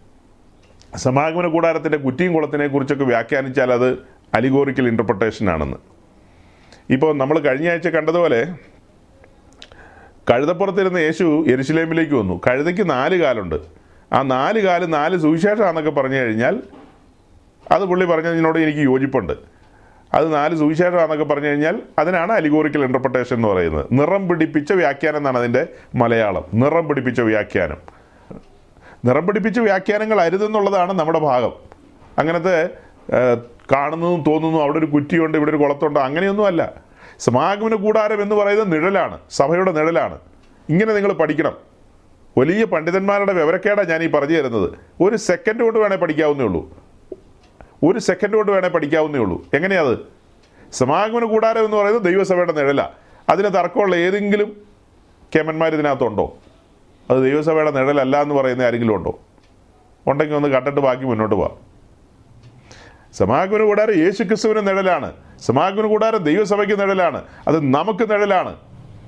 അത് ഏതൊരു കുഞ്ഞിനും വായിച്ചാൽ മനസ്സിലാകുന്ന കാര്യമുള്ളൂ അപ്പോൾ അത് നമുക്ക് നിഴലാണെങ്കിൽ അതിന്റെ ഓരോരോ കാര്യങ്ങളെക്കുറിച്ച് നമ്മൾ അന്വേഷിക്കും. അതിന് മുൻപിലിരിക്കുന്ന യാഗപീഠം കാൽവറിയിലെ ക്രൂശിന്റെ നിഴലാണ് എന്ന് പറഞ്ഞാൽ ആരാ തർക്കിക്കാൻ പറ്റുന്നത് എനിക്ക് തോന്നുന്നില്ല തർക്കിക്കാൻ പറ്റുമെന്ന്. അവിടെ ഇരിക്കുന്ന യാഗപീഠം കാൽവറിയിലെ ക്രൂശിലേക്കാണ് വിരൽ ചൂണ്ടുന്നത് എന്ന് പറഞ്ഞു കഴിഞ്ഞാൽ അത് എന്ന് ആർക്ക് പറയാൻ പറ്റും? അവിടെ ഇരിക്കുന്ന പെട്ടകം പെട്ടകം യേശു ക്രിസ്തുവിനെ കാണിക്കുന്നു. കത്തോലിക്കരെ സംബന്ധിച്ച് പറയുമ്പോൾ അവർ പറയും അത് മറിയാന്ന് പറയും. നമ്മളെ സംബന്ധിച്ച് അത് മറിയൊന്നുമല്ല മീൻസ് വിശുദ്ധ മറിയ. കർത്താവിന്റെ അമ്മയായ മറിയാണെന്നുള്ളതാണ് കാത്തലിക് സഹോദരങ്ങൾ പറയുന്നത്. നമ്മൾ ഒരിക്കലും അത് അംഗീകരിക്കില്ല. അത് യേശു ക്രിസ്തുവിന് മാത്രം ചേരുന്ന കാര്യങ്ങളാണ്. അതിനകത്ത് മരത്തിന്റെ പണിയുണ്ട് അതിനകത്ത് പൊന്നിന്റെ പണിയുണ്ട്. അത് രണ്ടും കൂടെ ചേരുമ്പോൾ അവന്റെ ദൈവത്വത്തെയും മനുഷ്യത്വത്തെയും ഒക്കെ നമ്മൾ അടുത്ത് നിന്ന് കാണും. അങ്ങനെ പല കാര്യങ്ങളാണ് അതിലൂടെ നമ്മൾ കണ്ടത്. കാണുകയല്ല കണ്ടു കഴിഞ്ഞു പോയതാണ്. സമാഗമന കൂടാരത്തിന്റെ ഏതൊരു ഭാഗവും നമ്മൾ വ്യാഖ്യാനിക്കും. അതിന്റെ അർത്ഥങ്ങൾ പറയും അതിന്റെ ആഴങ്ങൾ പറയും. അല്ലാതെ അതിൽ ഒരു സാധനത്തിന്റെ മാത്രമേ പറയാവൂ എന്നുണ്ടോ? അങ്ങനെയില്ല. ആ സമാഗമന കൂടാരം സഭയ്ക്ക് നിഴലാണെങ്കിൽ അതിലെ ഓരോരോ കാര്യത്തിന്റെ അർത്ഥവും വ്യാപ്തിയും നമ്മൾ പറയും. അതുപോലെ തന്നെയാണ് ഏഴ് ഉത്സവങ്ങളുടെ കാര്യം. ഏഴ് ഉത്സവങ്ങൾ ആറ് ഉത്സവത്തെക്കുറിച്ച് പറഞ്ഞാൽ മതിയോ? സി ആറ് ഉത്സവത്തെക്കുറിച്ച് പറഞ്ഞാൽ മതിയോ? പറയുമ്പോൾ ഏഴും പറയണ്ടേ? ആ ഏഴും നിഴലായി നിൽക്കുന്ന കാര്യങ്ങളാണ്. പെസകായോടുള്ള ബന്ധത്തിൽ പറഞ്ഞു വരുമ്പോഴല്ലേ നമ്മുടെ പെസക കുഞ്ഞാട് അറക്കപ്പെട്ടെന്ന് പറയുന്നത്. ആദ്യവലക്കറ്റയോടുള്ള ബന്ധത്തിൽ പറഞ്ഞു വരുമ്പോഴല്ലേ നമ്മുടെ കർത്താവ് ആദ്യവലം എന്ന് പറയുന്നത്. അങ്ങനെ ഓരോന്നും ഓരോന്ന് പറഞ്ഞു കൊണ്ടുവരികയല്ലേ? അതൊക്കെ നിറം പിടിപ്പിച്ച വ്യാഖ്യാനമാണെന്ന് പറഞ്ഞു കഴിഞ്ഞാൽ മനുഷ്യനെ വഞ്ചിക്കുന്ന വർത്തമാനങ്ങളല്ലേ അതെല്ലാം? അതെല്ലാം ബുദ്ധി പറയുന്ന കാര്യങ്ങളല്ലേ? അപ്പം ഞാൻ പറഞ്ഞു വരുന്നത് എന്താ? യഥാർത്ഥ വെളിപ്പാടും യഥാർത്ഥ വചനത്തിന്റെ തുറവിയും നമുക്ക് ലഭിച്ചു കഴിഞ്ഞാൽ നാം ആത്മാവിൽ സന്തോഷിക്കും മുന്നോട്ട് പോകും അപ്പോൾ അതുകൊണ്ട് ഈ പറയപ്പെട്ട കൂട്ടങ്ങളിൽ നിന്നൊക്കെ പുറത്തിറങ്ങി വന്ന വിശുദ്ധന്മാർ മനസ്സിലാക്കുക നാം വന്നിരിക്കുന്നത് എത്ര വലിയ രക്ഷയിലേക്കാണെന്നും അതിനോടനുബന്ധിച്ചുള്ള കാര്യങ്ങളും ഒക്കെ ഓർത്ത് സന്തോഷിക്കണം.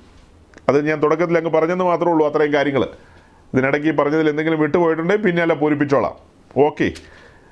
അപ്പോൾ കഴിഞ്ഞ ദിവസങ്ങളിൽ നമ്മൾ ചിന്തിച്ചുകൊണ്ടിരുന്ന ആ കാര്യത്തിലേക്ക് പോവുകയാണ്. ലോകത്തിലെല്ലാവരും ഉയർപ്പ് ആചരിക്കട്ടെ. നമ്മെ സംബന്ധിച്ച് നമ്മുടെ കർത്താവിനെ രക്ഷിതാവായി സ്വീകരിച്ച സമയം മുതൽ ഉയർപ്പിൻ ശക്തിയിലാണ് നമ്മൾ മുൻപോട്ട് പോകുന്നത്. നമ്മുടെ കർത്താവ് മുന്നമേ ഉയർത്തതാണ്. ആ ഉയർത്ത കർത്താവ് നമ്മിൽ വസിക്കുകയാണ്. ഇനി അവനെ കൊണ്ടുപോയി അടക്കണമെങ്കിൽ അവൻ ഓർത്തഡോക്സുകാരനോ കത്തോലിക്കനോ ആകണം. ഒരു പെന്തിക്കോസുകാരൻ ഒരിക്കലും സാധിക്കില്ല. കാരണം ജീവനായ ക്രിസ്തു അവന്റെ ഉള്ളിൽ വസിക്കുകയാണ്. മറ്റവരെ സംബന്ധിച്ച് അവരുടെ ഉള്ളിൽ വസിക്കുന്നില്ലാത്തതുകൊണ്ടാണ് കൊണ്ടുപോയി അടക്കാൻ പരിശ്രമിക്കുന്നത്. അല്ലെങ്കിൽ പ്രതീകാത്മകമായി അങ്ങനെ ചെയ്യുന്നത്. ഓക്കെ ഞാനൊരു കാര്യം പറഞ്ഞപ്പോഴാണ് ഇങ്ങനെ വന്നതും വിട്ടുപോയി ആ ഭാഗം. അപ്പം എന്താ? ഏഴ് ഉത്സവങ്ങൾ ആചരിക്കാൻ പറഞ്ഞിട്ടുണ്ട്. അതുപോലെ പല കാര്യങ്ങളും ഇസ്രായേലിനോട് പറഞ്ഞിട്ടുണ്ട്. എന്നാൽ പുതിയ നിയമ സഭയോടുള്ള ബന്ധത്തിൽ നമുക്ക് അങ്ങനത്തെ കാര്യങ്ങളൊന്നും പറഞ്ഞിട്ടില്ലെങ്കിൽ തന്നെയും ഈ കാര്യങ്ങളിൽ നിന്നെല്ലാം നമുക്ക് ഈ കാര്യങ്ങളെ വായിച്ചെടുക്കാൻ പറ്റും. കർത്താവിനെ അടക്കുന്ന കർത്താവിന്റെ ക്രൂശുമരണത്തോടുള്ള ബന്ധത്തിൽ ആ ക്രൂശിനെ പ്രസംഗിക്കാനാണ് പറഞ്ഞിരിക്കുന്നത്. അല്ലാതെ ക്രൂശും ചുമന്നുകൊണ്ട് മലയാറ്റൂർ മലയുടെ മുകളിലേക്ക് ഒരു വീൽ ക്രൂശിന്റെ അടിയിൽ രണ്ട് വീലും പിടിപ്പിച്ച് അങ്ങനെ പോകാനൊന്നും ആരോടും പറഞ്ഞിട്ടില്ല. ഇനി ആടിനെ ഇറക്കാൻ പറഞ്ഞിട്ടില്ല. ഇനി ലിറ്ററലി കയ്പ് ചീര മേടിച്ച് തിന്നാൻ പറഞ്ഞിട്ടില്ല. അങ്ങനെ ഓരോരോ കാര്യങ്ങൾ അതെടുത്തു കഴിഞ്ഞാൽ ഇനി ഏതെങ്കിലും നെൽക്കതിര് കൊയ്തുകൊണ്ട് എന്താ പള്ളിക്കകത്ത് കൊണ്ടുപോയി അത് നീരാജനം ചെയ്യണമെന്നൊന്നും നമ്മളോട് പറഞ്ഞിട്ടില്ല. അതിനെല്ലാം ആത്മീയ അർത്ഥങ്ങളാണ് ഇനിയുള്ളൂ. ആത്മീയ അർത്ഥങ്ങൾ മനസ്സിലാക്കി അതിനനുസരിച്ചാണ് പോകേണ്ടത്. അപ്പോൾ അതുകൊണ്ടാണ് തുറന്നു പറയുന്നത് ഇതെല്ലാം വ്യർത്ഥമായ ആചാരങ്ങളാണ് വെറും മണ്ടത്തരങ്ങളാണ്. നമ്മൾ നെഹമ്യാവിന്റെ പുസ്തകത്തിലേക്ക് പോയി കഴിഞ്ഞാൽ നെഹമ്യാവിന്റെ കാലത്ത് അവർ പ്രവാസത്തിലായിരുന്നു അവർ മടങ്ങി വന്നു. ആ കാര്യങ്ങളാണ് നമ്മൾ കണ്ടത്. അങ്ങനെ മടങ്ങി വരവിനോടുള്ള ബന്ധത്തിൽ എട്ടും ഒൻപതും അധ്യായങ്ങളിൽ നിന്ന് നമ്മൾ പല കാര്യങ്ങളും ചിന്തിച്ചു. ഒൻപതാം അധ്യായത്തിന്റെ അവസാനത്തിലേക്ക് വരുമ്പോൾ അതിന്റെ ഏറ്റവും ഒടുവിലേക്ക് വരുമ്പോൾ ഇസ്രായേലിന്റെ പ്രഭുക്കന്മാർ അവരുടെ പ്രമാണിമാരെല്ലാവരും കൂടെ ഒത്തുകൂടി അതായത് ഒത്തുകൂടുന്ന കാര്യം നമ്മൾ എട്ട് ഒൻപത് അധ്യായങ്ങളിൽ കാണുന്നുണ്ട്. അവർ ഒത്തുകൂടുന്നു നീർവാതിലിന്റെ മുൻപിൽ ഒത്തുകൂടുകയാണ് എല്ലാവരും. അങ്ങനെ ഒത്തുകൂടിയ ആ ഒരു സമയത്ത് അവർ ദൈവസന്നിധിയിൽ ഒരു തീരുമാനത്തിലെത്തുകയാണ്. അതായത് മോശ മൂലം ലഭിക്കപ്പെട്ട പ്രമാണം ഞങ്ങൾ അനുസരിക്കും എന്നുള്ള കാര്യത്തിലേക്ക് അവർ എത്തിച്ചേരുകയാണ്. അതിന് അതിന് ഈ ഒൻപതാം അധ്യായത്തിന്റെ ഒടുവിലേക്ക് വരുമ്പോൾ ഒരു ഭാഗത്തുണ്ട്. മുപ്പത്തിനാലാം വാക്യത്തിൽ ഇങ്ങനെ എഴുതിയിരിക്കുന്നുണ്ട്. മുപ്പത്തിനാലാം വാക്യത്തിൽ ഞങ്ങളുടെ രാജാക്കന്മാരും പ്രഭുക്കന്മാരും പുരോഹിതന്മാരും ഞങ്ങളുടെ പിതാക്കന്മാരും നിന്റെ ന്യായപ്രമാണം അനുസരിച്ച് നടന്നിട്ടില്ല. നിന്റെ കൽപ്പനകളും നീ അവരോട് സാക്ഷീകരിച്ച നിന്റെ സാക്ഷ്യങ്ങളും പ്രമാണിച്ചിട്ടുമില്ല. അവർ തങ്ങളുടെ രാജ്യത്വത്തിലും നീ അവർക്ക് കൊടുത്ത നിന്റെ വലിയ നന്മകളിലും നീ അവർക്ക് അധീനമാക്കി കൊടുത്ത വിശാലതയും പുഷ്ടിയുമുള്ള ദേശത്തിലും നിന്നെ സേവിച്ചിട്ടുമില്ല. തങ്ങളുടെ ദുഷ്പ്രവർത്തികളെ വിട്ടുതിരിഞ്ഞിട്ടുമില്ല. എന്ന് പറഞ്ഞിട്ട് പറയാ ഇതാ ഞങ്ങൾ ഇന്ന് നിന്റെ ദാസന്മാർ. നീ ഞങ്ങളുടെ പിതാക്കന്മാർക്ക് ഫലവും ഗുണവും അനുഭവിപ്പാൻ കൊടുത്ത ഈ ദേശത്ത് തന്നെ ഇതാ ഞങ്ങൾ ദാസന്മാരായിരിക്കുന്നു. അങ്ങനെ താഴേക്ക് പറഞ്ഞു വരികയാണ്. എന്നിട്ട് ചില കാര്യങ്ങളിൽ അവർ ഒരു ഒരു നിയമം എഴുതുകയാണ്. അങ്ങനെ അത് ഏറ്റവും താഴത്തെ അവസാനത്തെ വാക്യം മുപ്പത്തെട്ടാം വാക്യത്തിൽ ഇതൊക്കെ ഓർത്ത് ഞങ്ങൾ സ്ഥിരമായൊരു നിയമം ചെയ്ത് എഴുതുന്നു. എന്നിട്ട് അതിനകത്ത് അവരുടെ പ്രഭുക്കന്മാരും ലേവരും പുരോഹിതന്മാരും അതിന് മുദ്രയിടുന്നു. അങ്ങനെയാണ് പറഞ്ഞ് അവസാനിപ്പിക്കുന്നത്. അതായത് കഴിഞ്ഞൊരു തലമുറ വചനത്തിൽ നിലനിന്നില്ല. പ്രമാണം അനുസരിച്ചില്ല. ലളിതമാകട്ടോ സഹോദരങ്ങളെ. ഇതൊന്നും കോംപ്ലിക്കേറ്റഡ് അല്ല ഞാൻ ഈ പറയുന്നത്. ഗ്രഹിക്കാവുന്ന കാര്യമേ ഉള്ളൂ. പൂർവന്മാരായ പ്രിയപ്പെട്ടവർ പല കാര്യങ്ങളും എന്ത് ചെയ്തില്ല. പ്രമാണിച്ചില്ല. പ്രമാണിച്ചില്ല. എന്നാൽ പിന്നത്തേത് പ്രവാസത്തിൽ പോകേണ്ടി വന്നു. പ്രവാസത്തിൽ നിന്ന് ഞങ്ങൾ മടങ്ങി വന്നിരിക്കുന്നു. ഈ പ്രവാസവും അനുബന്ധ കാര്യങ്ങളും ഒക്കെ ഞങ്ങൾ തിരിച്ചറിഞ്ഞിരിക്കുകയാണ്. ഞങ്ങൾ എന്തല്ല തിരിച്ചറിഞ്ഞത്? ഞങ്ങളുടെ പിതാക്കന്മാർ ന്യായപ്രമാണം അനുസരിച്ചിട്ടില്ല. കൽപ്പനകൾ പ്രമാണിച്ചിട്ടില്ല. നിന്റെ വലിയ നന്മകൾ അനുഭവിച്ചിട്ടും ദൈവത്തെ വേണ്ട വിധത്തിൽ സേവിച്ചിട്ടില്ല. ഇങ്ങനെ പല കാര്യങ്ങളാണ് പറയുന്നത്. അനുസരിച്ചിട്ടില്ല പ്രമാണിച്ചിട്ടില്ല.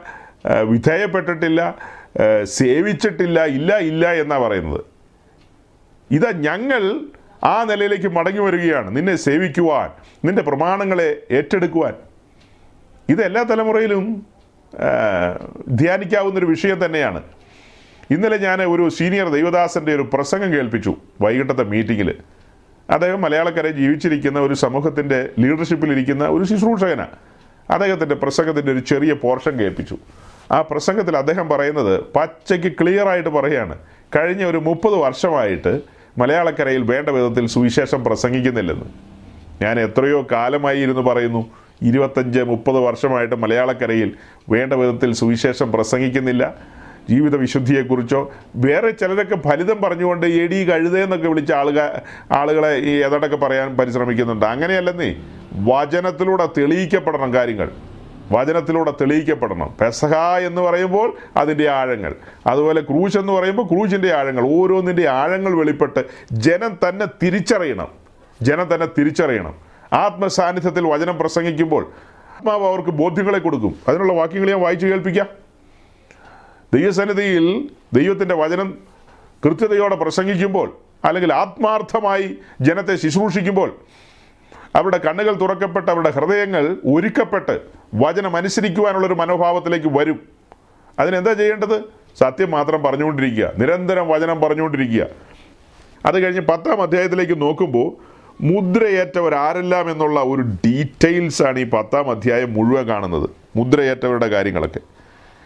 അപ്പോൾ അങ്ങനെ മുദ്രയേറ്റവരെ കുറിച്ച് താഴേക്ക് പറഞ്ഞു പറഞ്ഞ് വരുമ്പോൾ ഞാൻ ചില വരികൾ മാത്രം നിങ്ങളുടെ മനസ്സുണർത്താൻ വേണ്ടിയിട്ടാണ്. വാക്യങ്ങൾ മുഴുവൻ വായിക്കുകയല്ല വരികൾ മാത്രം എടുത്ത് നിങ്ങളുടെ മനസ്സുണർത്തുകയാണ് അങ്ങനെ താഴേക്ക് വരുമ്പോൾ അതിന്റെ ഇരുപത്തിയെട്ടാമത്തെ വാക്യത്തിന്റെ താഴേക്ക് വരുമ്പോൾ കാണുന്നത് ലേവരും വാതിൽക്കാവൽക്കാരും സംഗീതക്കാരും ദൈവാലയ ദാസന്മാരും ദേശത്തെ ജാതികളോട് വേർപെട്ട് ദൈവത്തിന്റെ ന്യായപ്രമാണത്തിങ്കിലേക്ക് തിരിഞ്ഞു വന്നവരൊക്കെയും അവരുടെ ഭാര്യമാരും പുത്രന്മാരും പുത്രിമാരുമായി എന്ന് പറയുകയാണ്. അപ്പോൾ അതിൽ ഞാൻ എന്താ വായിച്ചു കേൾപ്പിച്ചത് നിങ്ങളെ? ഇങ്ങനെ പറയപ്പെട്ട കുറേ ആളുകൾ അവരെന്ത് ചെയ്തു? ദേശത്തെ ജാതികളോട് വേർപെട്ട് ദൈവത്തിന്റെ ന്യായപ്രമാണത്തെങ്കിലേക്ക് തിരിഞ്ഞു വന്നവരൊക്കെയും. അപ്പോൾ ഇവർ കഴിഞ്ഞ നാളുകളിൽ എങ്ങനെയാണ് ജീവിച്ചത്? ദേശത്തിലെ ജാതികളുമായി ഇടകലർന്നാണ് ജീവിച്ചത്. ഇടകലർന്നാണ് ജീവിച്ചത്. ദേശത്തിലെ ജാതികളുമായിട്ട് ഇവരെന്ത് ചെയ്യുക ദേശത്തിലെ ജാതികളുമായി ഇടകലർന്നാണ് ജീവിച്ചത്. മലയാളക്കരയിലെ എപ്പിസ്കോപ്പൽ സഭകളിൽപ്പെട്ട പ്രിയപ്പെട്ടവരെല്ലാം ഫിഫ്റ്റി ഫിഫ്റ്റിയാണ് പകുതി അവർ അസ്തോദ്യ ഭാഷയാണ് പറയുന്നത്. അത് മനസ്സിലാകുന്നവർക്ക് മനസ്സിലാകും എല്ലാവർക്കും മനസ്സിലാകുന്നില്ലെന്നേ ഉള്ളൂ. പാതി അസ്തോദ്യ ഭാഷയാണ് പറയുന്നത്. അതാണ് അവരുടെ മെത്രാമാർ പറയുന്നത് ഞങ്ങൾ ഇങ്ങനെ കോട്ടയത്തേക്ക് പോകുന്ന വഴിക്ക് ഏറ്റുമാനരപ്പനെ കാണുമ്പോൾ സല്യൂട്ട് ചെയ്തിട്ടേ പോകാറുള്ളൂ എന്ന്. അത് അസ്തോദ്യ ഭാഷയാന്നേ പിന്നെ വന്നിരുന്ന് പറയുന്നത് സുറിയാനിയാ. ഇപ്പം പറഞ്ഞത് അസ്തോതി ഭാഷയാ. പിന്നെ ഇങ്ങനെ വന്നിരുന്നിട്ട് മണി അടിച്ചുകൊണ്ട് ഇങ്ങനെ വറപ്പിക്കുന്നത് എന്ന് പറഞ്ഞ് വിറപ്പിക്കുന്നതൊക്കെ എന്താ? അത് സുറിയാനിയാ. സമ്മതിച്ചു. രണ്ടും ഫിഫ്റ്റി ഫിഫ്റ്റി അതാണ് ഞാൻ പറഞ്ഞത്. വല്ലതും മനസ്സിലായോ? എനിക്ക് ജിജുപാസിന് മാത്രം കാര്യം മനസ്സിലായി. വേറൊരു കുഞ്ഞിന് മനസ്സിലായില്ല. നവീൻ വല്ലതും മനസ്സിലായോ? തമ്പുരാനറിയാം. എവിടെ? എനിക്ക് തോന്നണില്ല. ഈ ഏറ്റുമാനൂർ വന്ന് ഇന്ന് പറയുന്നത് അസ്തോദ്യ ഭാഷയാന്നാ പറഞ്ഞത്. പിന്നെ പോയിട്ട് അവിടെ ആ തിരശീല ഇങ്ങനെ വലിച്ചു മാറ്റിയിട്ട് അവിടെ നിന്ന് പറയുന്നത് സുറിയാനിയ. അത്രയേ ഉള്ളൂ. ഇപ്പം നമ്മൾ വായിച്ചത് എന്താണെന്നറിയാവോ? വായിച്ചത് ഇത്രയേ ഉള്ളൂ. ദേശത്തിലെ ജാതികളോട് ഇടകലർന്നിരിക്കുകയാണ്. ജാതികളോട് ഇടകലർന്നിരിക്കുകയാണ്. എന്തെല്ലാം കാര്യങ്ങളാ? എന്തെല്ലാം കാര്യങ്ങളാ? എന്താ? അല്ല എല്ലാ സ്ഥലത്തും അതെന്നെ. ഇന്ന സ്ഥലത്ത് നിന്നൊക്കെ ഇപ്പം എന്തിനാ പറയുന്നത് അങ്ങനെ ഒരു പ്രത്യേകിച്ച് സ്ഥലമൊന്നുമില്ല. ഞാനൊരു സ്ഥലത്തിന്റെ നേരെ കൈ ഉണ്ടാൻ പെട്ടെന്ന് എന്റെ ഉള്ളിൽ ഒരു ചിന്ത വന്നു. എന്തിനാ അങ്ങോട്ട് ചൂണ്ടുന്നത് അപ്പോൾ അവിടത്തുകാർ മാത്രമാണോ? ഏത്? ഈ കന്നിമൂലയിലെ കന്നിമൂല എന്ന് പറയുന്ന എന്നിട്ട് ഒരു മൂലയുണ്ടല്ലോ. ചിജു പാസ്റ്റർ ഒരു രണ്ട് വാക്കൊന്ന് എക്സ്പ്ലെയിൻ ചെയ്യാവോ? കന്നിമൂല എന്താന്ന്? എന്റെ തലയിൽ അങ്ങ് ക്ലിക്കാകുന്നില്ല കേട്ടിട്ടില്ലേ? കന്നിമൂല എന്താന്ന്? ഞാൻ വെള്ളം കുടിക്കാം.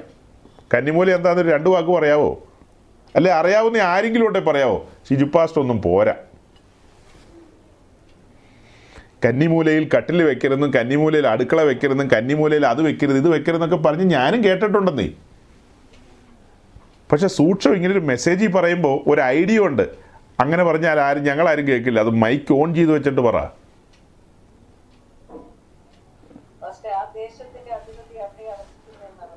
ഏതാ ഈ ടോയ്ലറ്റ് ഇരിക്കുന്നിടത്തോ?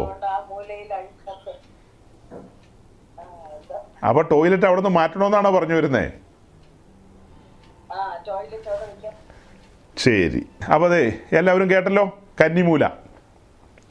ആ ദേശത്തിന്റെ അധിപതി ആ മൂലയ്ക്ക് വന്നായിരിക്കുന്നത് എന്തോ ഒരു സ്ഥലമുണ്ട് ആ ചങ്ങാതിക്ക്. ആ മൂലയ്ക്ക് തന്നെ വന്നിരിക്കും. ഏ? അത് എല്ലാ വീട്ടിന്റെ മൂലയ്ക്ക് വന്നിരിക്കുന്നത് എന്തിനാ? ഏതെങ്കിലും ഒരു സ്ഥലത്ത് പുള്ളിക്കിരുന്നാ പോരെ? ആ. അവിടെ അടുക്കളയാണെങ്കിൽ അവിടെ അരി വേവില്ലേ അതിന് നല്ല മീന്റെ വെള്ളവും മീന്റെ അഴുക്കൊക്കെ അവിടെ വെക്കാൻ പാടില്ല അപ്പോൾ അത് ആ വർഗത്തിൽപ്പെട്ട ആളുകൾക്ക് ഇത് ഇത് ഹിന്ദുക്കൾക്കും കത്തോലിക്കർക്കും ഓർത്തഡോക്സുകാർക്കും മൂന്ന് കൂട്ടർക്കല്ലേ ബാധകമുള്ളൂ. മൂന്ന് കൂട്ടർക്ക്. മുസ്ലിങ്ങളെ സംബന്ധിച്ച് മീൻ മീൻ മീൻ വെള്ളമില്ലാത്ത ഏത് മുസ്ലിമാണ് ഭൂമിയിലുള്ളത്? മീൻ നന്നാക്കുകയും മീൻ വെള്ളവും അതൊക്കെ അതിലെ ഒഴുക്കിയൊന്നും ചെയ്യാത്ത മുസ്ലിം ഉലകത്തിലുണ്ടോ? അപ്പോൾ ഈ കന്നിമൂലക്കാരൻ അവരുടെ അടുത്ത് എന്താ കളിക്കാത്തത്? ഇത് ഈ മൂന്ന് കൂട്ടരുടെ ഇടയിലേ ഉള്ളൂന്നേ. എന്റെ ഒരു കസിൻ ബ്രദർ ഓർത്തഡോക്സുകാരൻ അദ്ദേഹത്തിന്റെ വീട് വീടിന്റെ നേരെ ഫ്രണ്ടിൽ ആ ഗേറ്റ് വലിയ വീടും സംവിധാനങ്ങളുമാണ് അപ്പം അവിടെ ഒത്തിരി രോഗങ്ങളും പ്രശ്നങ്ങളൊക്കെ വന്ന സമയത്ത് ജോൽസിനെ കൊണ്ടുവന്ന് പുള്ളി ഗീവർഗീസ്മാർ ഒസ്താത്തിയോസിന്റെ വലിയ അടുത്ത ആളാണ് എന്നിട്ട് ജോൽസിനെ കൊണ്ടുവന്ന് പ്രശ്നം വെപ്പിച്ച് നോക്കിയപ്പോൾ പറഞ്ഞത് ഈ ഗേറ്റ് ആ ഇരിക്കുന്ന ഇരിപ്പിൽ നിന്ന് അത്രയും തന്നെ ഇങ്ങ് ഇങ്ങ് വടക്കോട്ടോ പടിഞ്ഞാട്ടോ അല്ല തെക്കോട്ട് ആ ഗേറ്റ് അങ്ങനെ തന്നെ തെക്കോട്ട് എടുത്ത് അങ്ങ് മാറ്റണം. അപ്പോൾ ഇപ്പം ഇരിക്കുന്ന ഭാഗം അടയ്ക്കണം. കാരണം ആ അവിടെ നിന്ന് നേരെ എന്തോ ഒരു നോട്ടോ എന്തോ ഒരു പോക്കോ എന്തോ പറഞ്ഞു. ഓർത്തഡോക്സുകാരൻ അത്തരം കൂട്ടങ്ങളിൽ നിന്ന് നമ്മൾ പുറത്തിറങ്ങി വന്നത് ഓർത്തോണം. അത്തരം കൂട്ടങ്ങളിൽ നിന്ന്. ചഞ്ചലിച്ചു പോകരുത് ഒരു മിനിറ്റ് പോലും. ഇത്തരം ഭ്രാന്തമായ കൂട്ടങ്ങളിൽ നിന്ന്. ഏ? ഇതെല്ലാം പൈശാചികമായ ചിന്തകളല്ലേ? ഭ്രാന്തമായ ചിന്തകളല്ലേ? കന്നിമൂല അത്ര. എന്തോന്ന് കന്നിമൂല? ആട്ടെ വായിച്ചതിലേക്ക് മടങ്ങി വരാം. ചുമ്മാ കന്നിമൂലയും പറഞ്ഞുകൊണ്ടിരുന്ന സമയം പോവും. അപ്പോൾ അങ്ങനെ എന്താ വായിച്ചത്? ദേശത്തിലെ ജാതികളോട് വേർപെട്ട് ദൈവത്തിന്റെ ന്യായപ്രമാണത്തെങ്കിലേക്ക് തിരിഞ്ഞെന്ന്. പ്രമാണത്തിലേക്ക് തിരിയണമെന്നേ പ്രമാണത്തിലേക്ക് തിരിയണം. അത് കഴിഞ്ഞിട്ട് ഒരു സീരിയസ് വാക്യം അതിന്റെ മുപ്പതാം വാക്യം. അവിടെ എന്താ എഴുതിയിരിക്കുന്നതെന്ന് അറിയാവോ? ഞങ്ങളുടെ പുത്രിമാരെ ദേശത്തെ ജാതികൾക്ക് കൊടുക്കുകയോ ഞങ്ങളുടെ പുത്രന്മാർക്ക് അവരുടെ പുത്രിമാരെ എടുക്കുകയോ ചെയ്യുകയില്ലെന്നും. ഇതൊരു സംഭവമായത് അപ്പോൾ ഇതുവരെ എങ്ങനെയായിരുന്നു? ഇതുവരെ ആ കാര്യത്തിലൊക്കെ ഞങ്ങൾ ലിബറൽ പാർട്ടികളായിരുന്നു. വളരെ ലിബറലായിരുന്നെന്ന് പക്ഷേ ഇവർക്കൊരു ചരിത്രമില്ലേ? ഇവർക്കൊരു ചരിത്രമുണ്ട്. ഇവരുടെ പിതാവിന്റെ പേര് ചോദിച്ചാൽ ഇവർ ചാടി പറയുന്ന ആരുടെ പേരായിരിക്കും? ഒന്നാമത് അബ്രഹാമിന്റെ പേര് പറയും. രണ്ടാമത് ആരുടെ പേര് പറയും? ദാവീദിന്റെ പേര് പറയും. ഈ രണ്ട് പേരല്ലേ ചാടി പറയാൻ പോകുന്നത്.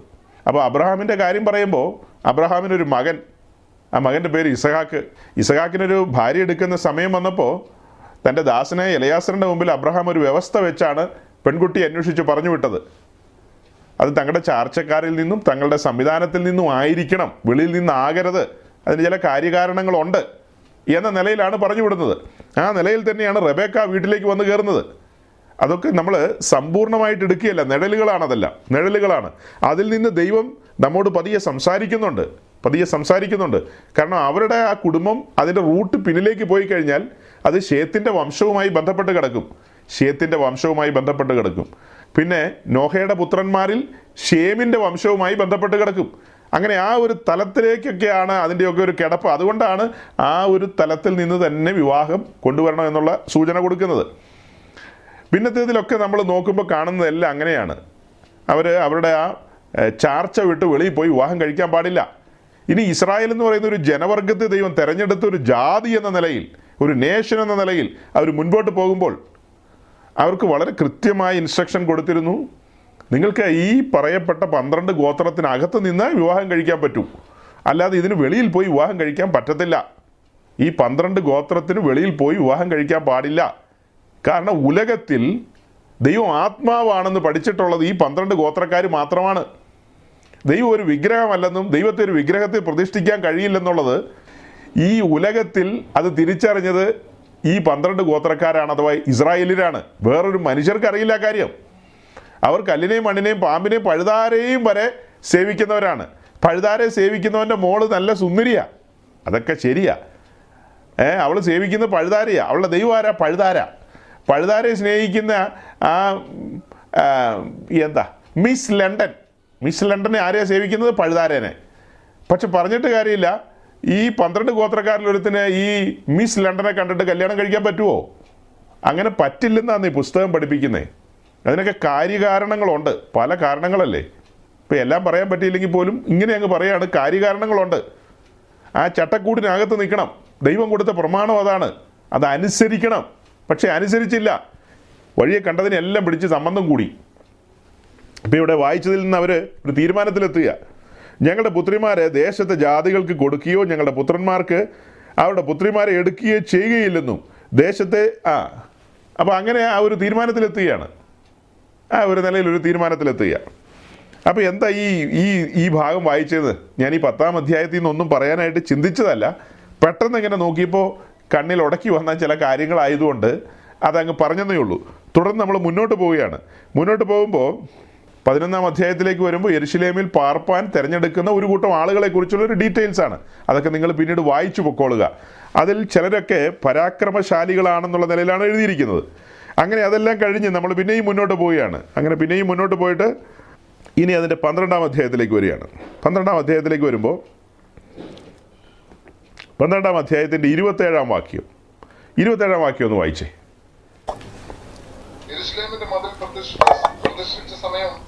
അവർ സ്തോത്രങ്ങളോടും സംഗീതത്തോടും കൂടെ കൈത്താളങ്ങളും വീണുകളും കിന്നരങ്ങളും കൊണ്ട് സന്തോഷപൂർവം പ്രതിഷ്ഠ ആചരിക്കുവാൻ ലേവ്യരെ അവരുടെ സർവവാസസ്ഥലങ്ങളിൽ നിന്നും യെരൂശലേമിലേക്ക് അന്വേഷിച്ചു വരുത്തി. ആ അപ്പൊ ഇവിടെ നമ്മൾ കാണുന്നത്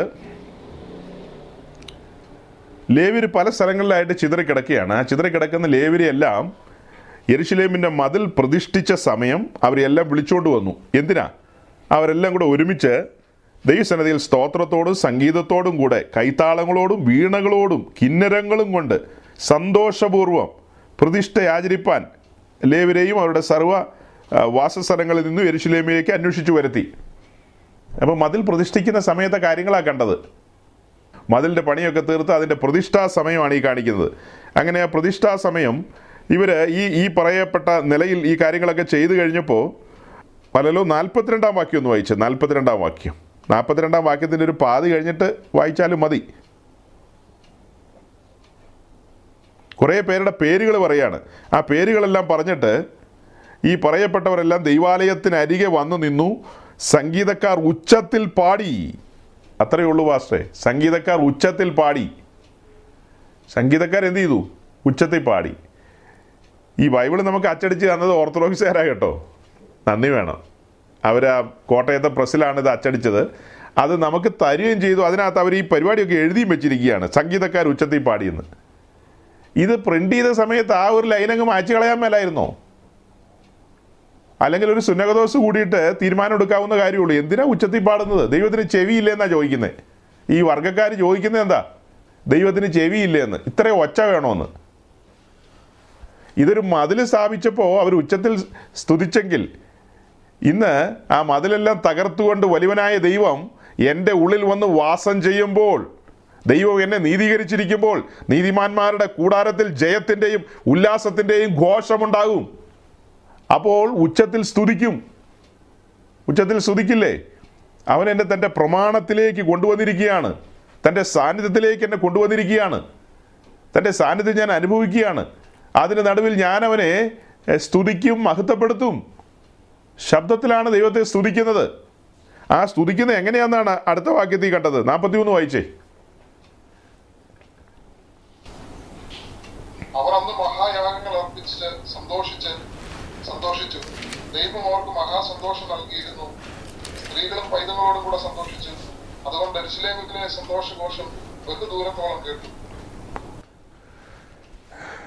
ഇപ്പൊ ഈ രണ്ട് മൂന്ന് അധ്യായങ്ങൾ പെട്ടെന്ന് പെട്ടെന്ന് ഞാൻ പറഞ്ഞു വിട്ടപ്പോൾ അല്ലെങ്കിൽ ഒരു പ്രത്യേക വാക്യം എടുത്തൊരു കുറിവാക്യം പോലെയല്ല പറയുന്നത്. ഈ അധ്യായങ്ങളിൽ നിന്ന് ചില കാര്യങ്ങൾ വിശുദ്ധന്മാരുടെ മനസാക്ഷിയെ തൊട്ടുണർത്താൻ പാകത്തിന് നമുക്ക് ചില ബോധ്യങ്ങൾ കിട്ടാൻ പാകത്തിന് സ്പർശിച്ചു പോവുകയാണ്. നമ്മൾ പതിമൂന്നാം അധ്യായത്തെ ലക്ഷ്യമാക്കിയാണ് മുന്നോട്ട് പോകുന്നത്. അപ്പോൾ അതിനിടയിൽ ഈ ഭാഗങ്ങളൊക്കെ ഒന്ന് സ്പർശിച്ചു പോകുന്നതേ ഉള്ളൂ. ഈ ഭാഗങ്ങളിൽ നിന്നൊക്കെ ചില ചിന്തകൾ നമുക്ക് ഉരുത്തിരിഞ്ഞ് കിട്ടും. ചില ചിന്തകൾ ഉരുത്തിരിഞ്ഞ് കിട്ടും. അതിനാണ് നാൽപ്പത്തിരണ്ടാം വാക്യത്തിന്റെ ഒടുക്കം കണ്ടത്. സംഗീതക്കാർ ഉച്ചത്തിൽ പാടിയെന്ന്. പാട്ട് നല്ല ഉച്ചത്തിലായിരുന്നെന്ന്. കാരണം അവരുടെ ഉള്ളിൽ സന്തോഷം വന്നു. ആ സന്തോഷ നിമിത്തമാണ് അവർ ഉച്ചത്തിൽ എന്ത് ചെയ്തത്? പാടിയത്. പിന്നെ നാൽപ്പത്തിമൂന്നാം വാക്യത്തിന്റെ താഴേക്ക് വരുമ്പോൾ എന്താ കാണുന്നത്? അവരുടെ കൂട്ടത്തിലുള്ള സ്ത്രീകൾ പൈതങ്ങൾ വരെ സന്തോഷിച്ചെന്ന്. അപ്പോൾ എന്തൊരു ദൈവപ്രവൃത്തിയായിരുന്നു അവിടെ. പൈതങ്ങൾ വരെ സന്തോഷിച്ചു. അത് കഴിഞ്ഞു?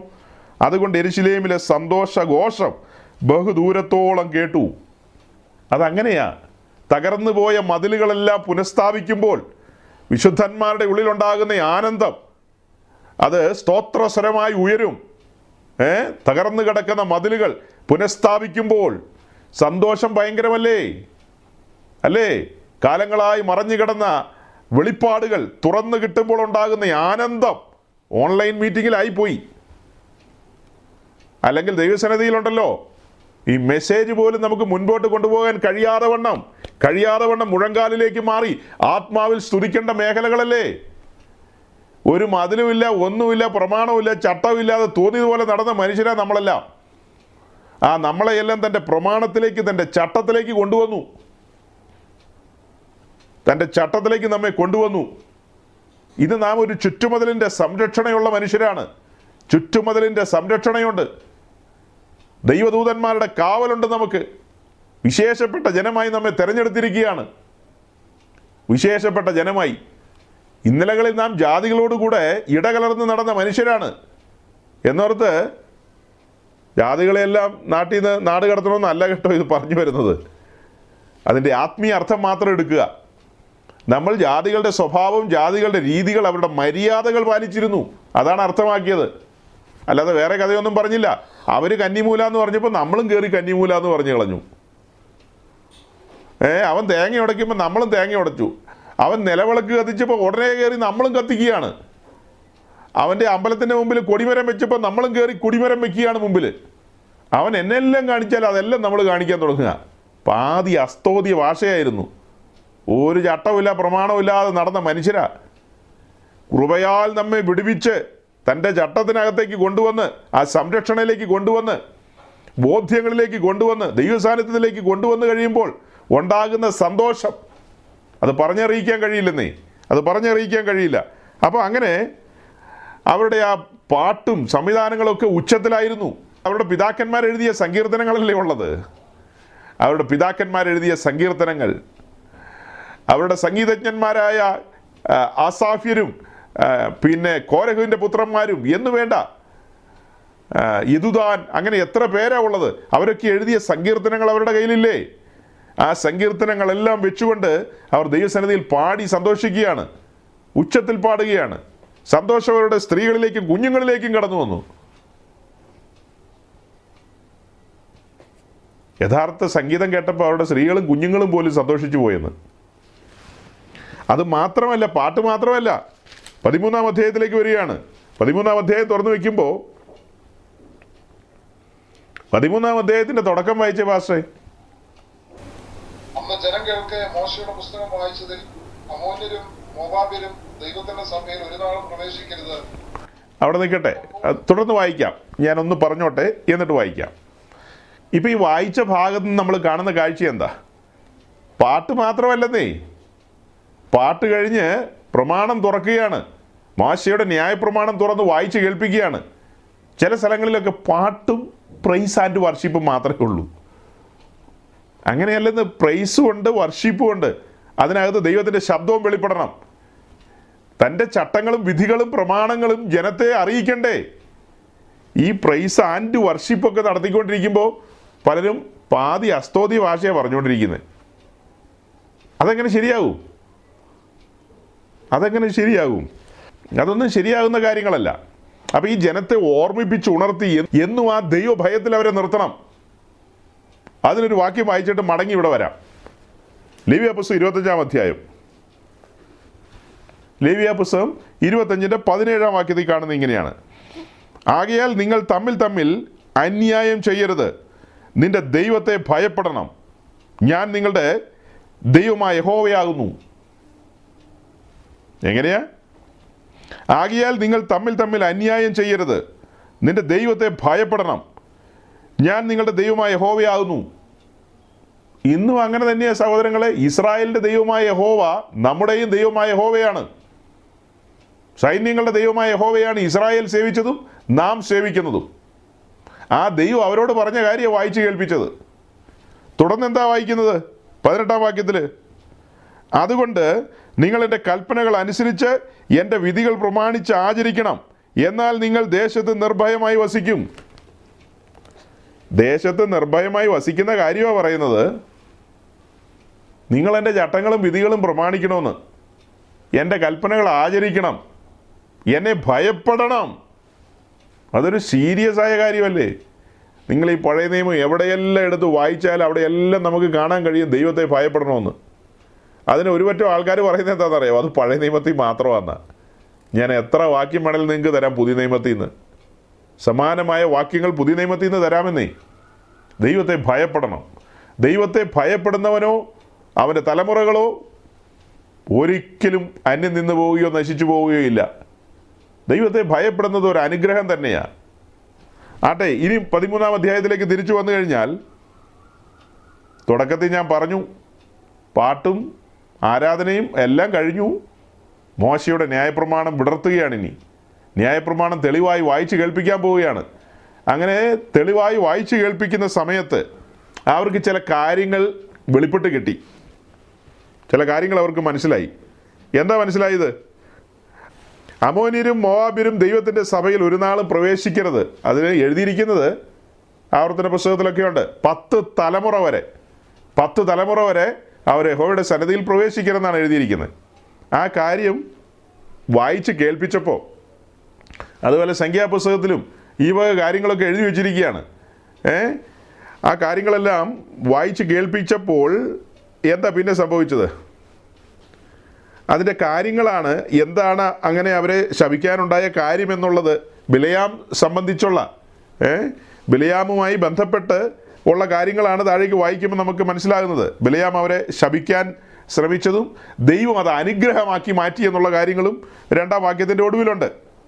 ആ കാര്യങ്ങളൊക്കെ ബിലയാം ഇസ്രായേലിനെ ശപിക്കാൻ ശ്രമിച്ചപ്പോൾ ദൈവം അത് അനുഗ്രഹമാക്കി മാറ്റി. ഇനി അതിന്റെ മൂന്നാം വാക്യം ഒന്ന് വായിച്ചേ. അത് ഷിജുപ്പാസിന്റെ ശബ്ദത്തിലാണ് എല്ലാവരും കേൾക്കേണ്ടത്. മൂന്നാം വാക്യം. അഹമായ ചാപ്റ്റർ തേർട്ടീൻ വേഴ്സ് ത്രീ ആ ന്യായപ്രമാണം കേട്ടപ്പോൾ അവർ സമ്മിശ്ര ജാതികളെയൊക്കെയും ഇസ്രായേലിൽ നിന്ന് വേർതിരിച്ചു. എങ്ങനെയാ? ആ ന്യായപ്രമാണം കേട്ടപ്പോൾ അവർ സമ്മിശ്ര ജാതികളെയൊക്കെയും ഇസ്രായേലിൽ നിന്ന് വേർപിരിച്ചു. ഇപ്പം ഇവിടെ തുടർന്ന് സംഭവിച്ച കാര്യം എന്താ? ന്യായപ്രമാണ പുസ്തകം തുറന്നു. മോശയുടെ പ്രമാണങ്ങൾ വായിച്ച് കേൾപ്പിക്കുകയാണ്. വായിച്ച് കേൾപ്പിച്ച് കേൾപ്പിച്ച് വരുമ്പോൾ സംഖ്യാപുസ്തകത്തിന്റെ ഭാഗത്തേക്ക് വരിക എന്നാണ് ഞാൻ മനസ്സിലാക്കുന്നത്. സംഖ്യാപുസ്തകത്തിലേക്ക് വരുമ്പോൾ ബിലയാമുമായി ബന്ധപ്പെട്ട കാര്യങ്ങൾ അവർ കേൾക്കുകയാണ്. ആ കൂട്ടത്തിൽ തന്നെ മോവാബ്യരും പിന്നെ ആരാ? അമോനിരുമായി ബന്ധപ്പെട്ട കാര്യങ്ങൾ. അവരെ ഹോവയുടെ സന്നിധിയിൽ പത്ത് തലമുറ വരെ പ്രവേശിപ്പിക്കാൻ പാടില്ലെന്നുള്ള കാര്യങ്ങളും അതെല്ലാം അങ്ങനെ പറഞ്ഞു വന്നിട്ട് അവിടെ എഴുതിയിരിക്കുന്നുണ്ട്. ഇതാ തനിച്ചു പാർക്കുന്ന ജനം ജാതികളോടുകൂടെ എണ്ണപ്പെടുന്നില്ലെന്നൊക്കെ. അതെല്ലാം വായിച്ചപ്പോൾ കേട്ടില്ലേ? ചെവി തുറന്നല്ലേ കേട്ടത്? ഇതാ തനിച്ചു പാർക്കുന്ന ജനം കാട്ടുപോത്തിന്റെ ബലമാണ് അവനെന്നാണ് എഴുതിയിരിക്കുന്നത് കാട്ടുപോത്തിന്റെ ബലം. അതെല്ലാം വായിച്ച് കേൾക്കുക. ഇപ്പോൾ ഒരു ബലമില്ലാതെ നിൽക്കുക. പ്രവാസമൊക്കെ കഴിഞ്ഞ് എഴുപത് ആണ്ട് ചുറ്റിക്കറങ്ങി കറങ്ങി കറങ്ങി കറങ്ങി കറങ്ങി മടങ്ങി വന്നിരിക്കുക. എല്ലാം തകർന്നു പോയിരുന്നു. പുനഃസ്ഥാപിച്ചു കൊണ്ടുവരിക. അപ്പോൾ ഈ തകർച്ചയുടെ കാര്യങ്ങൾ മനുഷ്യനല്ലേ ചിന്തിക്കുന്നുണ്ടാവും. ചിന്തിച്ച് ചിന്തിച്ച് വരിക. അതുകൊണ്ടാണല്ലോ തൊട്ട് പുറയിൽ പത്താം അധ്യായത്തിൽ നമ്മൾ വായിച്ചത്. ഞങ്ങളുടെ പിതാക്കന്മാരും ഞങ്ങളുടെ രാജാക്കന്മാരും ഞങ്ങളുടെ പുരോഹിതന്മാരും ഒന്നും അനുസരിച്ചിട്ടില്ല പ്രമാണിച്ചിട്ടില്ല സേവിച്ചിട്ടില്ല വേണ്ട വിധത്തിൽ നിന്നെ. എന്നൊക്കെ അവർ എഴുതി വെച്ചില്ലേ? എന്നാൽ ഞങ്ങളോ ഈ പറഞ്ഞ നിലയിൽ നിന്നെ സേവിക്കും. നിന്റെ പ്രമാണങ്ങൾ അനുസരിക്കും. ഞങ്ങളത് നിയമമായിട്ട് എഴുതി വയ്ക്കുക ഞങ്ങളതിൽ മുദ്രയിടുക. എന്നൊക്കെയാണ് മുന്നമ്മേ പറഞ്ഞത്. അത് കഴിഞ്ഞിട്ട് അവർ തിരുവഴുത്ത് തുറന്നു. അല്ലെങ്കിൽ ന്യായപ്രമാണം തുറന്ന് വായിച്ച് കേൾക്കുകയാണ്. വളരെ സ്പഷ്ടമായിട്ട് എഴുതി വച്ചിരിക്കുന്ന കാര്യങ്ങൾ. അങ്ങനെ കേട്ടു വന്നു കഴിഞ്ഞപ്പോൾ പെട്ടെന്ന് അവരുടെ ഉള്ളിൽ സ്ട്രൈക്ക് ചെയ്തു. ഇതാ ഞാൻ പറഞ്ഞു വരുന്നത്. അവരുടെ ഉള്ളിൽ വചനം കേട്ടപ്പോൾ സ്ട്രൈക്ക് ചെയ്തു. നമ്മുടെ ആളുകളുടെ ഉള്ളിൽ ഒന്നും കേട്ടാൽ സ്ട്രൈക്ക് ചെയ്യില്ല. എല്ലാം പോയിന്റായിട്ടാണ് അവർ എടുക്കുന്നത്. പോയിന്റ് പാസ്റ്റർ ഇന്ന് നാല് പോയിന്റ് പറഞ്ഞു. പോയിന്റ് ആ പോയിന്റ് ഒക്കെ വേണേൽ നോട്ട് ചെയ്ത് വെക്കും. കിതാബിൽ എവിടെയെങ്കിലും പോയിന്റ് നോട്ട് ചെയ്ത് വെക്കും. ഇടവ് ഇവരാരും പോയിന്റ് നോട്ട് ചെയ്തില്ല. ഇവിടെ ഹൃദയം തകർന്നു പോയി. ദൈവത്തിന്റെ പ്രമാണത്തിൽ ഞങ്ങൾ അകന്നാ ജീവിക്കുന്നത്. ഞങ്ങൾ ഈ സമ്മിശ്ര ജാതികളുമായിട്ട് ഒരു സമ്മിശ്ര ജീവിതമാണ് നയിക്കുന്നത്. പാതി പാതിയാണ് കന്നിമൂലയൊക്കെ ഉണ്ടെന്ന് ഞങ്ങളുടെ ഇടയിൽ എല്ലാം അങ്ങ് തിരിച്ചറിയുക. ഞങ്ങളുടെ ഇടയിൽ കന്നിമൂലയുണ്ട് കറുത്ത പൂച്ചയുണ്ട് വെളുത്ത പൂച്ചയുണ്ട് രാഹുകാലമുണ്ട് കേതുകാലമുണ്ട്. എല്ലാ ഇടപാടും ഞങ്ങളുടെ ഇടയിലുണ്ട്. പാതി അസ്തോദ്യ ഭാഷ എന്നു വേണ്ട അങ്ങനത്തെ എല്ലാ പരിപാടിയും ആ തിരിച്ചറിവിലേക്ക് വന്നപ്പോൾ അവർ ചെയ്ത കാര്യമാണ് ഞാൻ നിങ്ങളെ ഓർമ്മിപ്പിക്കുന്നത്. എന്താ ചെയ്തത്? അത് കേട്ടപ്പോൾ വചനം കേട്ടപ്പോൾ അവർ സമ്മിശ്ര ജാതികളെയൊക്കെ ഇസ്രായേലിൽ നിന്ന് വേർതിരിച്ചു അല്ലെങ്കിൽ വേർപിരിച്ചു. ഇതുവരെ എല്ലാം ഒട്ടിച്ചേർന്ന് കിടക്കുക. ഇതുവരെ എല്ലാം ഒട്ടിച്ചേർന്ന് കിടക്കുക. അങ്ങനെ വാക്യമുണ്ടോ? എങ്ങനെ വാക്യമുണ്ടോ? അല്ല അങ്ങനെ അങ്ങ് തെളിച്ച് പറഞ്ഞിട്ടുണ്ടോ? പിന്നെ തെളിച്ച് തരാം. എഴുപത് കൊല്ലം കിടന്നില്ലേ പ്രവാസത്തിൽ? അതിൽ കൂടുതൽ എന്നാ തെളിച്ച് തരേണ്ടത്? ഇപ്പം അങ്ങനത്തെ ചോദ്യങ്ങളൊന്നുമില്ല കേട്ടോ. വാക്യമുണ്ടോന്നൊന്നും ഉണ്ടോ? ഇവിടെ നിങ്ങൾ നോക്കിയേ. അങ്ങനെ വാക്യമുണ്ടോ? ദൈവ സ്നേഹമല്ലേ ദൈവ ശിക്ഷിക്കുമോ? എന്നൊക്കെയുള്ള അങ്ങനത്തെ ഒരു ചോദ്യം ഇപ്പം ഇല്ല കാരണം എന്നാ എല്ലാം കഴിഞ്ഞു വന്ന വഴിയായത് ഇപ്പം അങ്ങനത്തെ ചോദ്യമൊന്നുമില്ലെന്നേ. ദൈവ സ്നേഹമല്ലേ?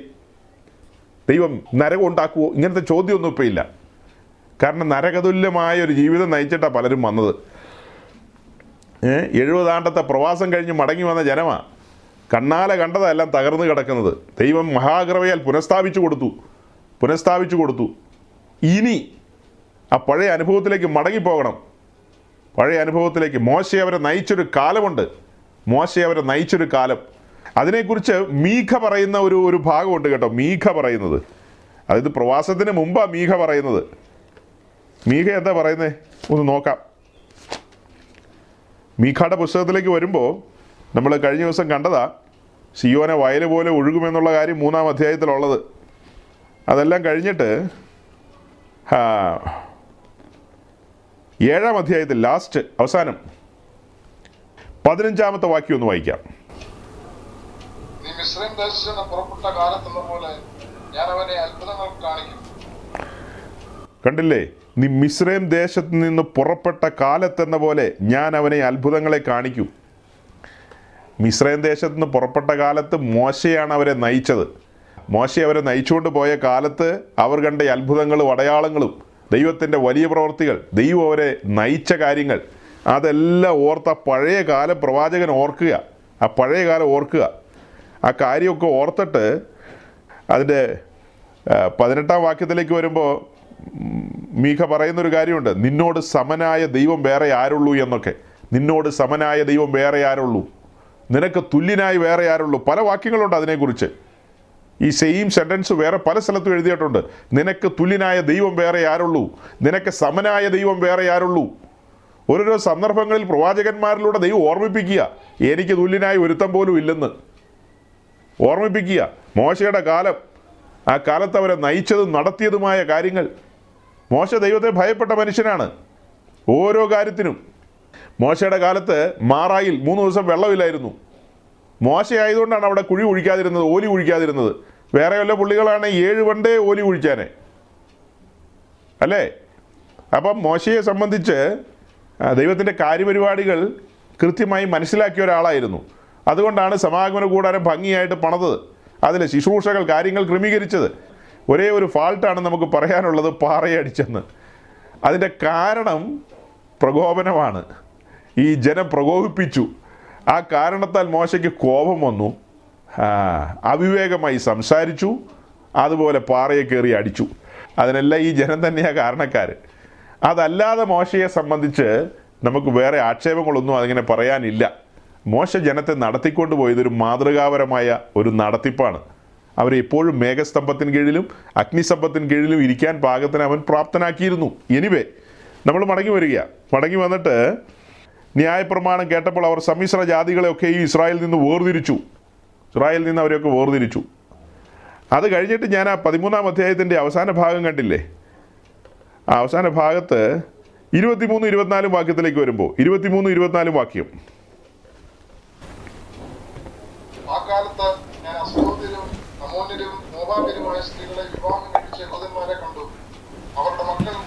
അവരുടെ സംസാരിച്ചു. അവർ അതത് ജാതിയുടെ ഭാഷയല്ലാതെ പുതിയ ഭാഷ സംസാരിക്കുവാൻ അറിഞ്ഞില്ല. അവരെ ഞാൻ ശാസിച്ച് ശപിച്ച് അവരിൽ ചിലരെ അടിച്ച് അവരുടെ തലമുടി പറിച്ചു. നിങ്ങളുടെ പുത്രിമാരെ അവരുടെ പുത്രന്മാർക്ക് കൊടുക്കരുത്.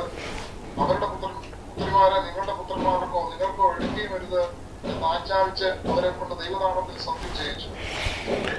അപ്പൊ ഈ വായിച്ച രണ്ട് മൂന്ന് വാക്യങ്ങളിൽ നിന്ന് നെഹമ്യാവ് തിരിച്ചറിഞ്ഞൊരു കാര്യമുണ്ട്. നെഹമ്യാവ് തിരിച്ചറിഞ്ഞ എന്താ ആ കാലത്ത് ഞാൻ അസ്തോദിരും അമോന്യരും മോവാബിരുമായ സ്ത്രീകളെ വിവാഹം കഴിച്ച യഹൂദന്മാരെ കണ്ടെന്ന്. അതൊരു വല്ലാത്ത കാഴ്ചയാണ്. അങ്ങനെ സംഭവിക്കാൻ പാടില്ല. അങ്ങനെ സംഭവിക്കാൻ പാടില്ല. അത് ആ കാലത്താകട്ടോ.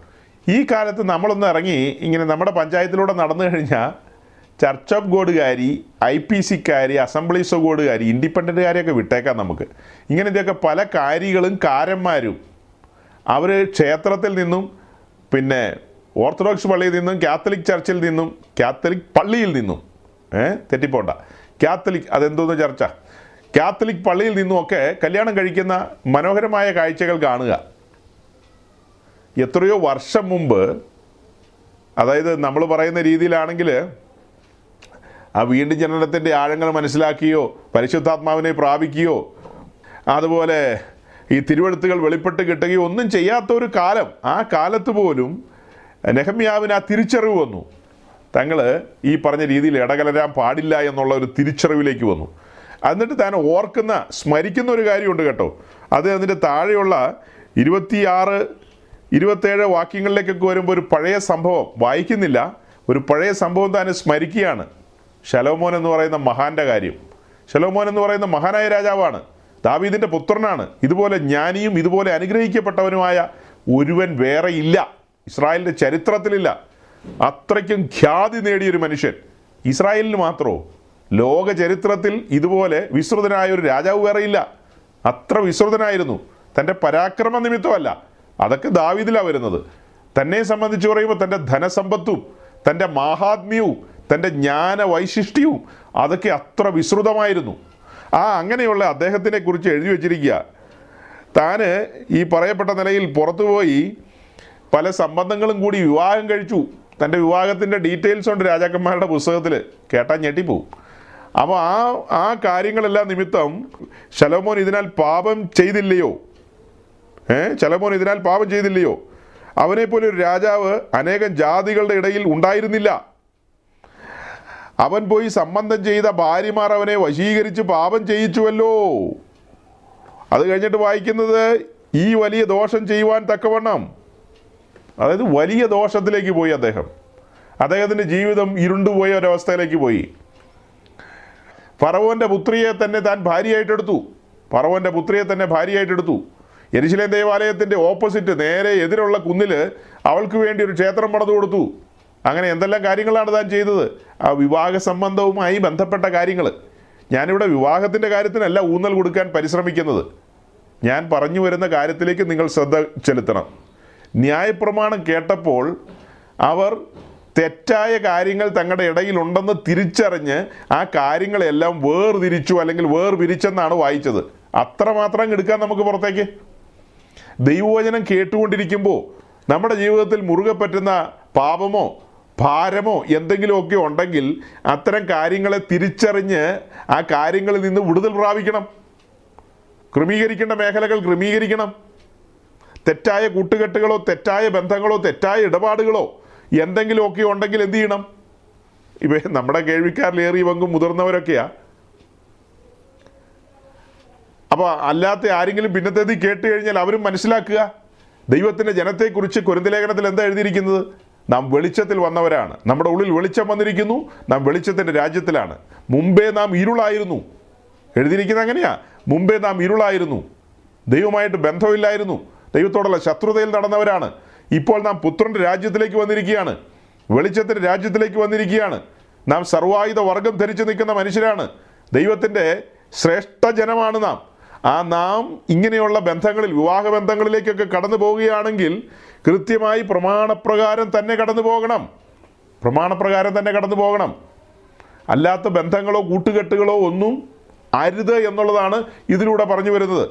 ഈ ഇസ്രായേലിന് അങ്ങനെ പറയുമെങ്കിൽ രണ്ട് കുരുത്ത ലേഖനം ആറാം അധ്യായം പറയുന്ന പോലെ ഇരുളും വെളിച്ചവും തമ്മിൽ ചേരുമെന്നാണ് ചോദിക്കുന്നത്. പിന്നെ എന്താ? വിഗ്രഹവും ദൈവാലയവും തമ്മിൽ ചേരുമോ? ദൈവത്തിനും ബലിയാലിനും തമ്മിൽ വല്ല ബന്ധമുണ്ടോ എന്നൊക്കെയാണ് ചോദിക്കുന്നത്. ദൈവവും സാത്താനുമായിട്ടെന്നാണ് അതിന്റെ അർത്ഥം. സാത്താനുമായിട്ട് ദൈവത്തിന്റെ ജനത്തിനല്ലോ ബന്ധമുണ്ടോ? ഇത് തമ്മിൽ യോജിച്ചു പോകില്ലെന്നേ.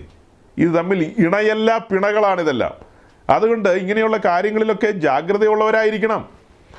ഇവിടെ താഴേക്ക് വായിക്കുന്നുണ്ട് അതിന്റെ മുപ്പതാം വാക്യത്തിലേക്ക് വരുമ്പോൾ എങ്ങനെ കാണുന്നത്? ഇങ്ങനെ ഞാൻ അന്യായമായതൊക്കെയും നീക്കി അവരെ ശുദ്ധീകരിക്കുകയും പുരോഹിതന്മാർക്കും ലേവ്യർക്കും ഓരോരുത്തർക്കും താൻ താന്റെ വേലയിൽ ശുശ്രൂഷ ക്രമവും നിശ്ചയ സമയങ്ങൾക്ക് വിറക് വഴിപാടും ആദ്യ ഫലവും നിയമിക്കുകയും ചെയ്തു. എന്ന് പറഞ്ഞാൽ അർത്ഥം എന്താ? ഇങ്ങനെ ഞാൻ കാര്യങ്ങളെല്ലാം തിരിച്ചറിഞ്ഞു നീ. തിരിച്ചറിഞ്ഞു ജനമെല്ലാം ആ ഒരു നിലയിലേക്ക് വന്നു. ജനമെല്ലാം ആ ഒരു നിലയിലേക്ക് വന്നപ്പോൾ അവരെ ശുദ്ധീകരിക്കുകയും പുരോഹിതന്മാർക്കും ലേവ്യർക്കും ഓരോരുത്തർക്കും താൻ താന്റെ വേലയിൽ ശുശ്രൂഷ ക്രമവും നിശ്ചിത സമയങ്ങളും ക്രമീകരിച്ചു. അവർക്കെല്ലാം കാര്യങ്ങളെ ക്രമീകരിച്ചു കൊടുത്തുനിന്ന് ഒരു കാലത്ത് ക്രമീകരണമില്ലാത്ത രീതിയിലായിരുന്നു ശുശ്രൂഷകളൊക്കെ. ഇപ്പോൾ കാര്യങ്ങൾക്കെല്ലാം ചട്ടവും പ്രമാണവും കൊടുത്തു. അതായത് ദൈവത്തിന്റെ പ്രമാണങ്ങളെ തന്നെ ഏൽപ്പിച്ചു കൊടുത്തു. എല്ലാം പുനഃക്രമീകരിക്കുന്ന ഒരു രംഗമാണ് കാണിക്കുന്നത്. അപ്പോൾ എവിടെയെങ്കിലും ഏതെങ്കിലും ഭാഗങ്ങളിലൊക്കെ വീഴ്ച പറ്റിയിട്ടുണ്ടെങ്കിൽ യൗവനക്കാരൊക്കെ പിന്നത്തതിൽ കേൾക്കുക. ഏഹ് എവിടെയെങ്കിലുമൊക്കെ വീഴ്ച പറ്റിയിട്ടുണ്ടെങ്കിൽ നാം ആരാണെന്ന് തിരിച്ചറിയണം. നാം ദൈവത്തിന്റെ വിശുദ്ധ ജനമാണ് തിരഞ്ഞെടുക്കപ്പെട്ട വംശമാണ് രാജകീയ പുരോഹിത വർഗമാണ്. അങ്ങനെയുള്ള നമുക്ക് കൃത്യമായ ചട്ടങ്ങളും പ്രമാണങ്ങളും വ്യവസ്ഥകളും ഉണ്ട്.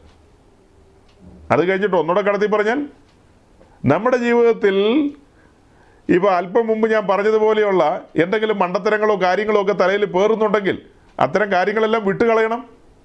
അത്തരം കാര്യങ്ങളൊക്കെ നാം വിട്ടുകളയണം. പണ്ട് കത്തോലിക്കയിലും ഓർത്തഡോക്സിലൊക്കെ ഉണ്ടായിരുന്ന സമയത്ത് അനുവർത്തിച്ചിരുന്ന അനുഷ്ഠിച്ചിരുന്ന എന്തെങ്കിലും മണ്ടത്തരങ്ങളൊക്കെ നമ്മുടെ തലയിൽ ഇരിപ്പുണ്ടെങ്കിൽ അത്തരം കാര്യങ്ങളിൽ നിന്നെല്ലാം വേർപെട്ട് വരണമെന്ന് ദൈവത്തിന്റെ പ്രമാണത്തിലേക്ക് മടങ്ങി വരണം. ദൈവത്തിന്റെ പ്രമാണത്തിലേക്ക് മടങ്ങി വരണം. കേരളത്തിലെ ചില ഭാഗങ്ങളിലുള്ള പെന്തിക്കോസുകാർ അവരുടെ ഒരു നിർബന്ധമാണ് കുട്ടികൾ ഉണ്ടായിക്കഴിഞ്ഞാൽ കറുത്ത ചരട് അരയിൽ കെട്ടണമെന്ന് ആദമിന്റെ അരയിൽ കറുത്ത ചരട് കെട്ടിയെന്ന് ആരാ പോലും എനിക്കറിയില്ല. ആദമിന്റെ അരയിൽ കറുത്ത ചരട് കെട്ടി അത്രേ. അപ്പോൾ അവയുടെ അരയിൽ കറുത്ത ചരട് കെട്ടിയില്ലേ? ഈ എന്തല്ല മണ്ടത്തരങ്ങളാണോ തലയിൽ കൊണ്ടുകിടക്കുന്നത് പോകുന്നു എന്ന് പറഞ്ഞാലും പലതും കൂടെ കൊണ്ടുവന്നിരിക്കുക. ഏ? ഇവിടെ നമുക്ക് സകല കാര്യങ്ങളും തെളിവായി ലഭിച്ചിരിക്കുകയാണ്. നാം വെളിപ്പാടിൽ സഞ്ചരിക്കുന്ന മനുഷ്യരാണ്. ഉലകത്തിൽ നമുക്ക് ഭയക്കേണ്ട ഒരേ ഒരു വ്യക്തി എന്ന് പറയുന്നത് നമ്മുടെ ദൈവം മാത്രമാണ്. സമാഗമന കൂടാരത്തിന്റെ പഠനത്തിലൂടെ മുന്നോട്ട് വന്ന മനുഷ്യരാണ് നമ്മൾ കണ്ട ഒരു ഭയങ്കര വെളിപ്പാടെന്താ ഇസ്രായേലിന്റെ ചുറ്റും കിടക്കുന്ന ജാതികളാണ് ശത്രു രാജ്യങ്ങൾ അതിന് നടുവിലാണ് പാളയം അടിച്ച് കിടക്കുന്നത്. ചുറ്റും ഭീതിദായകമായൊരു കാഴ്ചയല്ലേ? ചുറ്റും ശത്രുക്കൾ. എ കെ ഫോർട്ടി സെവനും ബോഫേഴ്സ് പീരങ്കിയും പിന്നെ എന്നാ സ്റ്റെൻഗണ്ണും മിസൈലുമായിട്ട് എല്ലാവരും ചുറ്റോട് ചുറ്റും ഉണ്ടെന്ന്. ആയിക്കോട്ടെ. പക്ഷെ പാളയത്തിന്റെ നടുവിൽ ഭയക്കേണ്ട ഒരുവൻ വസിക്കുകയാണ്. ഞാൻ നിങ്ങളുടെ നടുവിൽ വസിക്കാം. എന്റെ നിവാസം നിങ്ങളുടെ ഇടയിലാക്കും.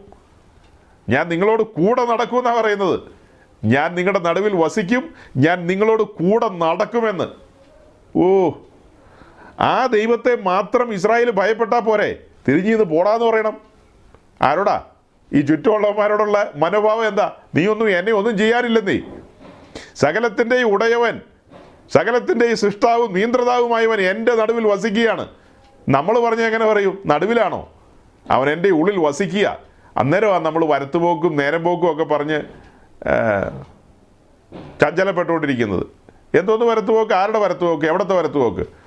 അതൊക്കെ പറഞ്ഞ് പേടിക്കുന്നവർ പേടിക്കട്ടെ മതിൽ പൊളിച്ചു പണിയുന്നവനോ ഗേറ്റ് മാറ്റി വെക്കുന്നവനോ അവനൊക്കെ വെക്കട്ടെ അവനൊക്കെ ബോധമുണ്ടെങ്കിൽ ചെയ്യൂ അങ്ങനെയൊക്കെ?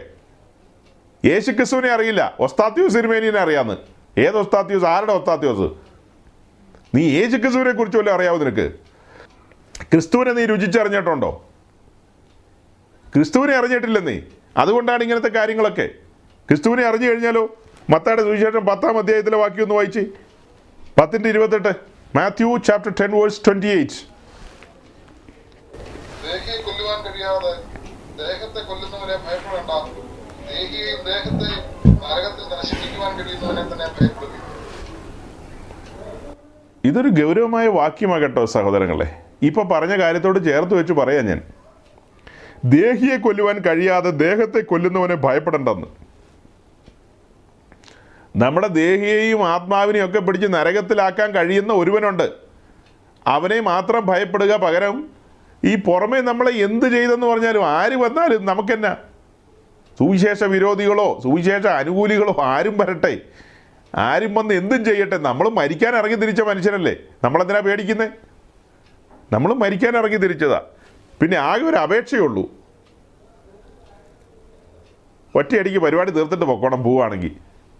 പിന്നെ ഇവിടെ പാതി പാതിയായിട്ടൊന്നും ഇട്ടേക്കരുത്. ആ ഒരു അപേക്ഷ മാത്രം ചെറിയൊരു റിക്വസ്റ്റാണ് കൈക്കൊള്ളാമെങ്കിൽ കൈക്കൊള്ളുക.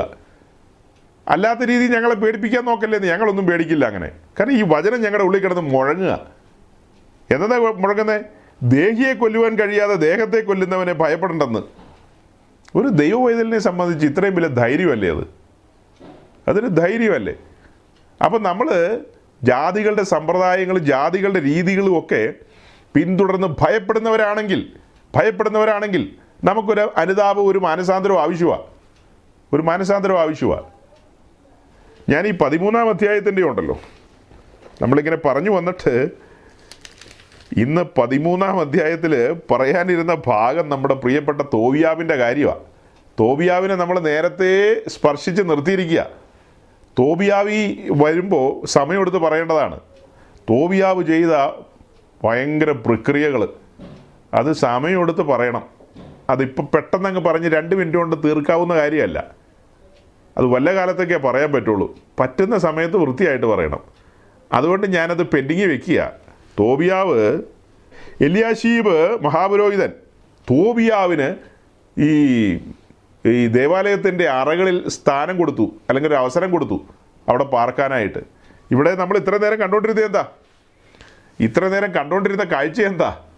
സമ്മിശ്ര ജാതികളെ വേർതിരിക്കുന്നു പിന്നെ ന്യായപ്രമാണം വായിച്ചു കേൾക്കുന്നു അതിനു മുമ്പ് ന്യായപ്രമാണം കേട്ട് സന്തോഷിച്ച് ഉച്ചത്തിൽ പാട്ടുപാടുന്നു അതിന്റെ ഘോഷം ചുറ്റുപാടും എല്ലാം എത്തുന്നു. ഈ പരിപാടി എല്ലാം കഴിഞ്ഞിട്ട് ഈ സകല കാര്യവും കഴിഞ്ഞിട്ടുള്ള ഒരു കാഴ്ചയാണ്. ഇതിനകത്ത് എല്ലാം നെടുനായകത്വം വഹിച്ച പുള്ളിക്കാരനാണ് എല്ലിയാഷീബ് നെഹമ്യാവ് മാത്രമല്ലല്ലോ ആലയത്തിനകത്തെ ശുശ്രൂഷകളൊക്കെ അവരല്ലേ ചെയ്യുന്നത്. നെഹമ്യാവ് പുരോഹിതനല്ലാത്തതുകൊണ്ട് അതിനകത്ത് കയറി ഒന്നും ചെയ്യാൻ പറ്റില്ലല്ലോ. നെഹമ്യാവ് വെളിയിൽ നിന്നുകൊണ്ടാണ് കാര്യങ്ങളെല്ലാം നിയന്ത്രിച്ചത്. ബാക്കിയെല്ലാം പുരോഹിതന്മാർ തന്നെയാണ് ചെയ്തത്. അതിൽ മഹാപുരോഹിതൻ ചെയ്ത പാതകമാണ് അടുത്ത ദിവസം നമുക്കൊന്ന് ചിന്തിക്കേണ്ടത്. അതും കൂടെ ചിന്തിക്കേണ്ടതുണ്ട്. അപ്പോൾ ഏഴ് ഉത്സവം അതിനോടനുബന്ധിച്ച് പിന്നെ വന്നുകൊള്ളും സമയം പോലെ. ഇത് വിട്ടുകളയാൻ പറ്റില്ല നമുക്ക്. തോബിയാവുമായിട്ടുള്ള ഈ ഇത്തരം സംബന്ധങ്ങൾ പറ്റില്ലെന്നേ. ദൈവസഭയ്ക്ക് ഇത് പറ്റില്ല. ദൈവസഭയ്ക്ക് ഇങ്ങനെയുള്ള കാര്യങ്ങൾ പറ്റില്ല. അവൻ ഇസ്രായേലിനല്ലെന്നേ തോബിയാവ്.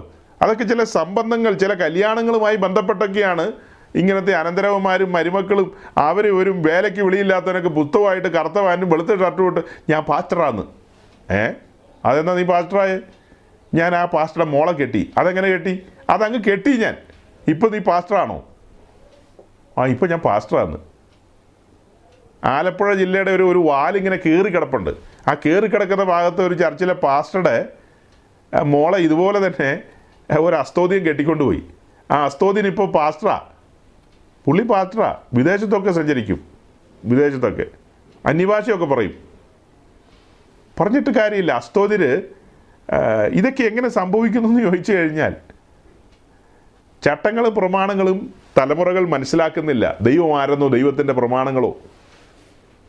അത് ഇടയ്ക്ക് ഞാൻ ഏതൊരു മെസ്സേജിൽ പറഞ്ഞു എവിടെ നിങ്ങളുടെ കുട്ടികളൊക്കെ? നിങ്ങളുടെ പെമ്മക്കൾ എവിടെ നിങ്ങളുടെ ആമക്കൾ എവിടെ എന്നൊക്കെ ചോദിച്ചു.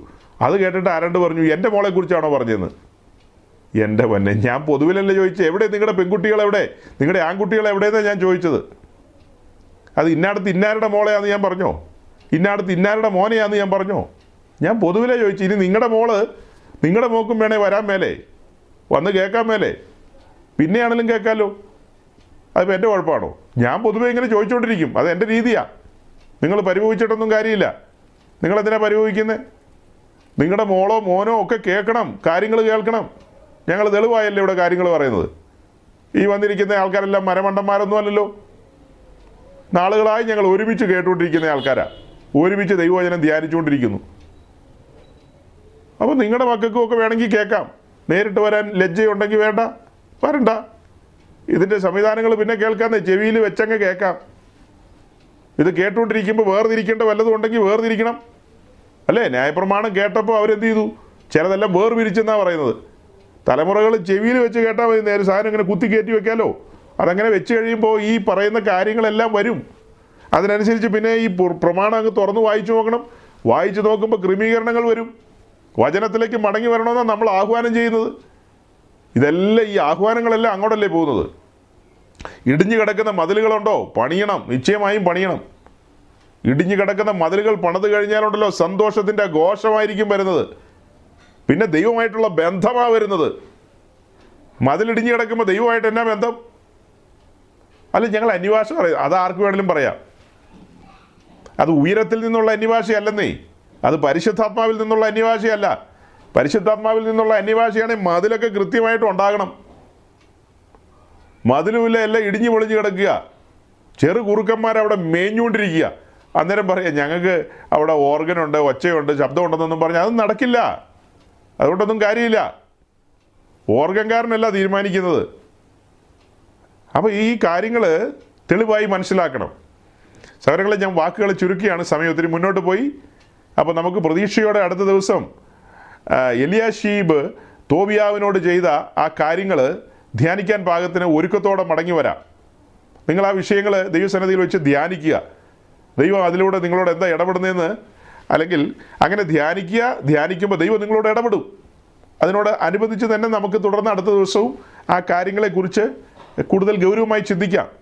ആ ഒരു ഭാഗത്തിനൊരു പ്രത്യേകതയുണ്ട് കേട്ടോ. ആ ഒരു ഭാഗത്തിനൊരു പ്രത്യേകത. രണ്ടോ മൂന്നോ വാക്യങ്ങളേ ഉള്ളൂ അതിനകത്ത്. ആ വാക്യങ്ങളുടെ ഒരു പ്രത്യേകത എന്തെന്ന് ചോദിച്ചാൽ എല്ലാവർക്കും അത് പ്രത്യേകതയില്ല. നമുക്ക് കുറച്ച് ആളുകൾക്ക് പ്രത്യേകതയുണ്ട്. കാരണം നമ്മൾ നൂറിലധികം എപ്പിസോഡുകൾ പത്ത് നൂറ്റി മുപ്പതോ എത്രയോ എപ്പിസോഡുകൾ സമാഗമന കൂടാരത്തിന്റെ തന്നെ പഠനവുമായിട്ട് ഇരുന്ന മനുഷ്യരാണ്. സമാഗമന കൂടാരത്തിന്റെ ഗൗരവം നമ്മൾ മനസ്സിലാക്കിയിട്ടുണ്ടെങ്കിൽ എലിയാശീബ് തോബിയാവിനെ ഇങ്ങനെ അറ തുറന്നു കൊടുക്കില്ലായിരുന്നു. സമാഗമന കൂടാരമോ എരിശിലേം ദേവാലയമോ അതിന്റെ ഗൗരവം എന്തെന്ന് എലിയാശീബിന് ബോധ്യം ഉണ്ടായിരുന്നെങ്കിൽ എലിയാശീബ് ഒരിക്കലും ഈ തോബിയാവിന് ഇങ്ങനെ ഈ അറ തുറന്നു കൊടുക്കില്ലായിരുന്നു. തോബിയാവിന് അറകൾ തുറന്നു കൊടുത്തിരിക്കുകയാണ് പലരും. പല തോബിയാവുമാരും അറകളിൽ കയറി വസിക്കുകയാണ്. നെഹമ്യാവ് എന്താ ചെയ്തതെന്നുള്ളത് നമുക്ക് ആത്മാവിൽ അടുത്ത ദിവസം ശ്രദ്ധിക്കാം. അതുകൊണ്ട് നമുക്കിന്ന് സന്തോഷത്തോടെ പിരിയാം. ദൈവത്തിന്റെ വചനത്തിന്റെ ശക്തി വലുതാണ്. ആ വചനം നമ്മെ മാറ്റിമറിക്കും. നെഹമ്യാവിന്റെ കാലത്ത് വചനത്തിലൂടെ ദൈവത്തിന്റെ ആത്മാവ് ജനത്തിൽ വൻകാര്യങ്ങളെ ചെയ്തെങ്കിൽ ഈ തലമുറയിലും നമ്മുടെ ഇടയിലും ദൈവം തന്റെ വചനത്തിലൂടെ പ്രവർത്തിക്കും വൻകാര്യങ്ങളെ ചെയ്യും. ദൈവത്തിന്റെ പ്രവൃത്തികൾക്ക് വേണ്ടി കാത്തിരിക്കാം. ദൈവം നിങ്ങളെ അനുഗ്രഹിക്കട്ടെ. താങ്ക്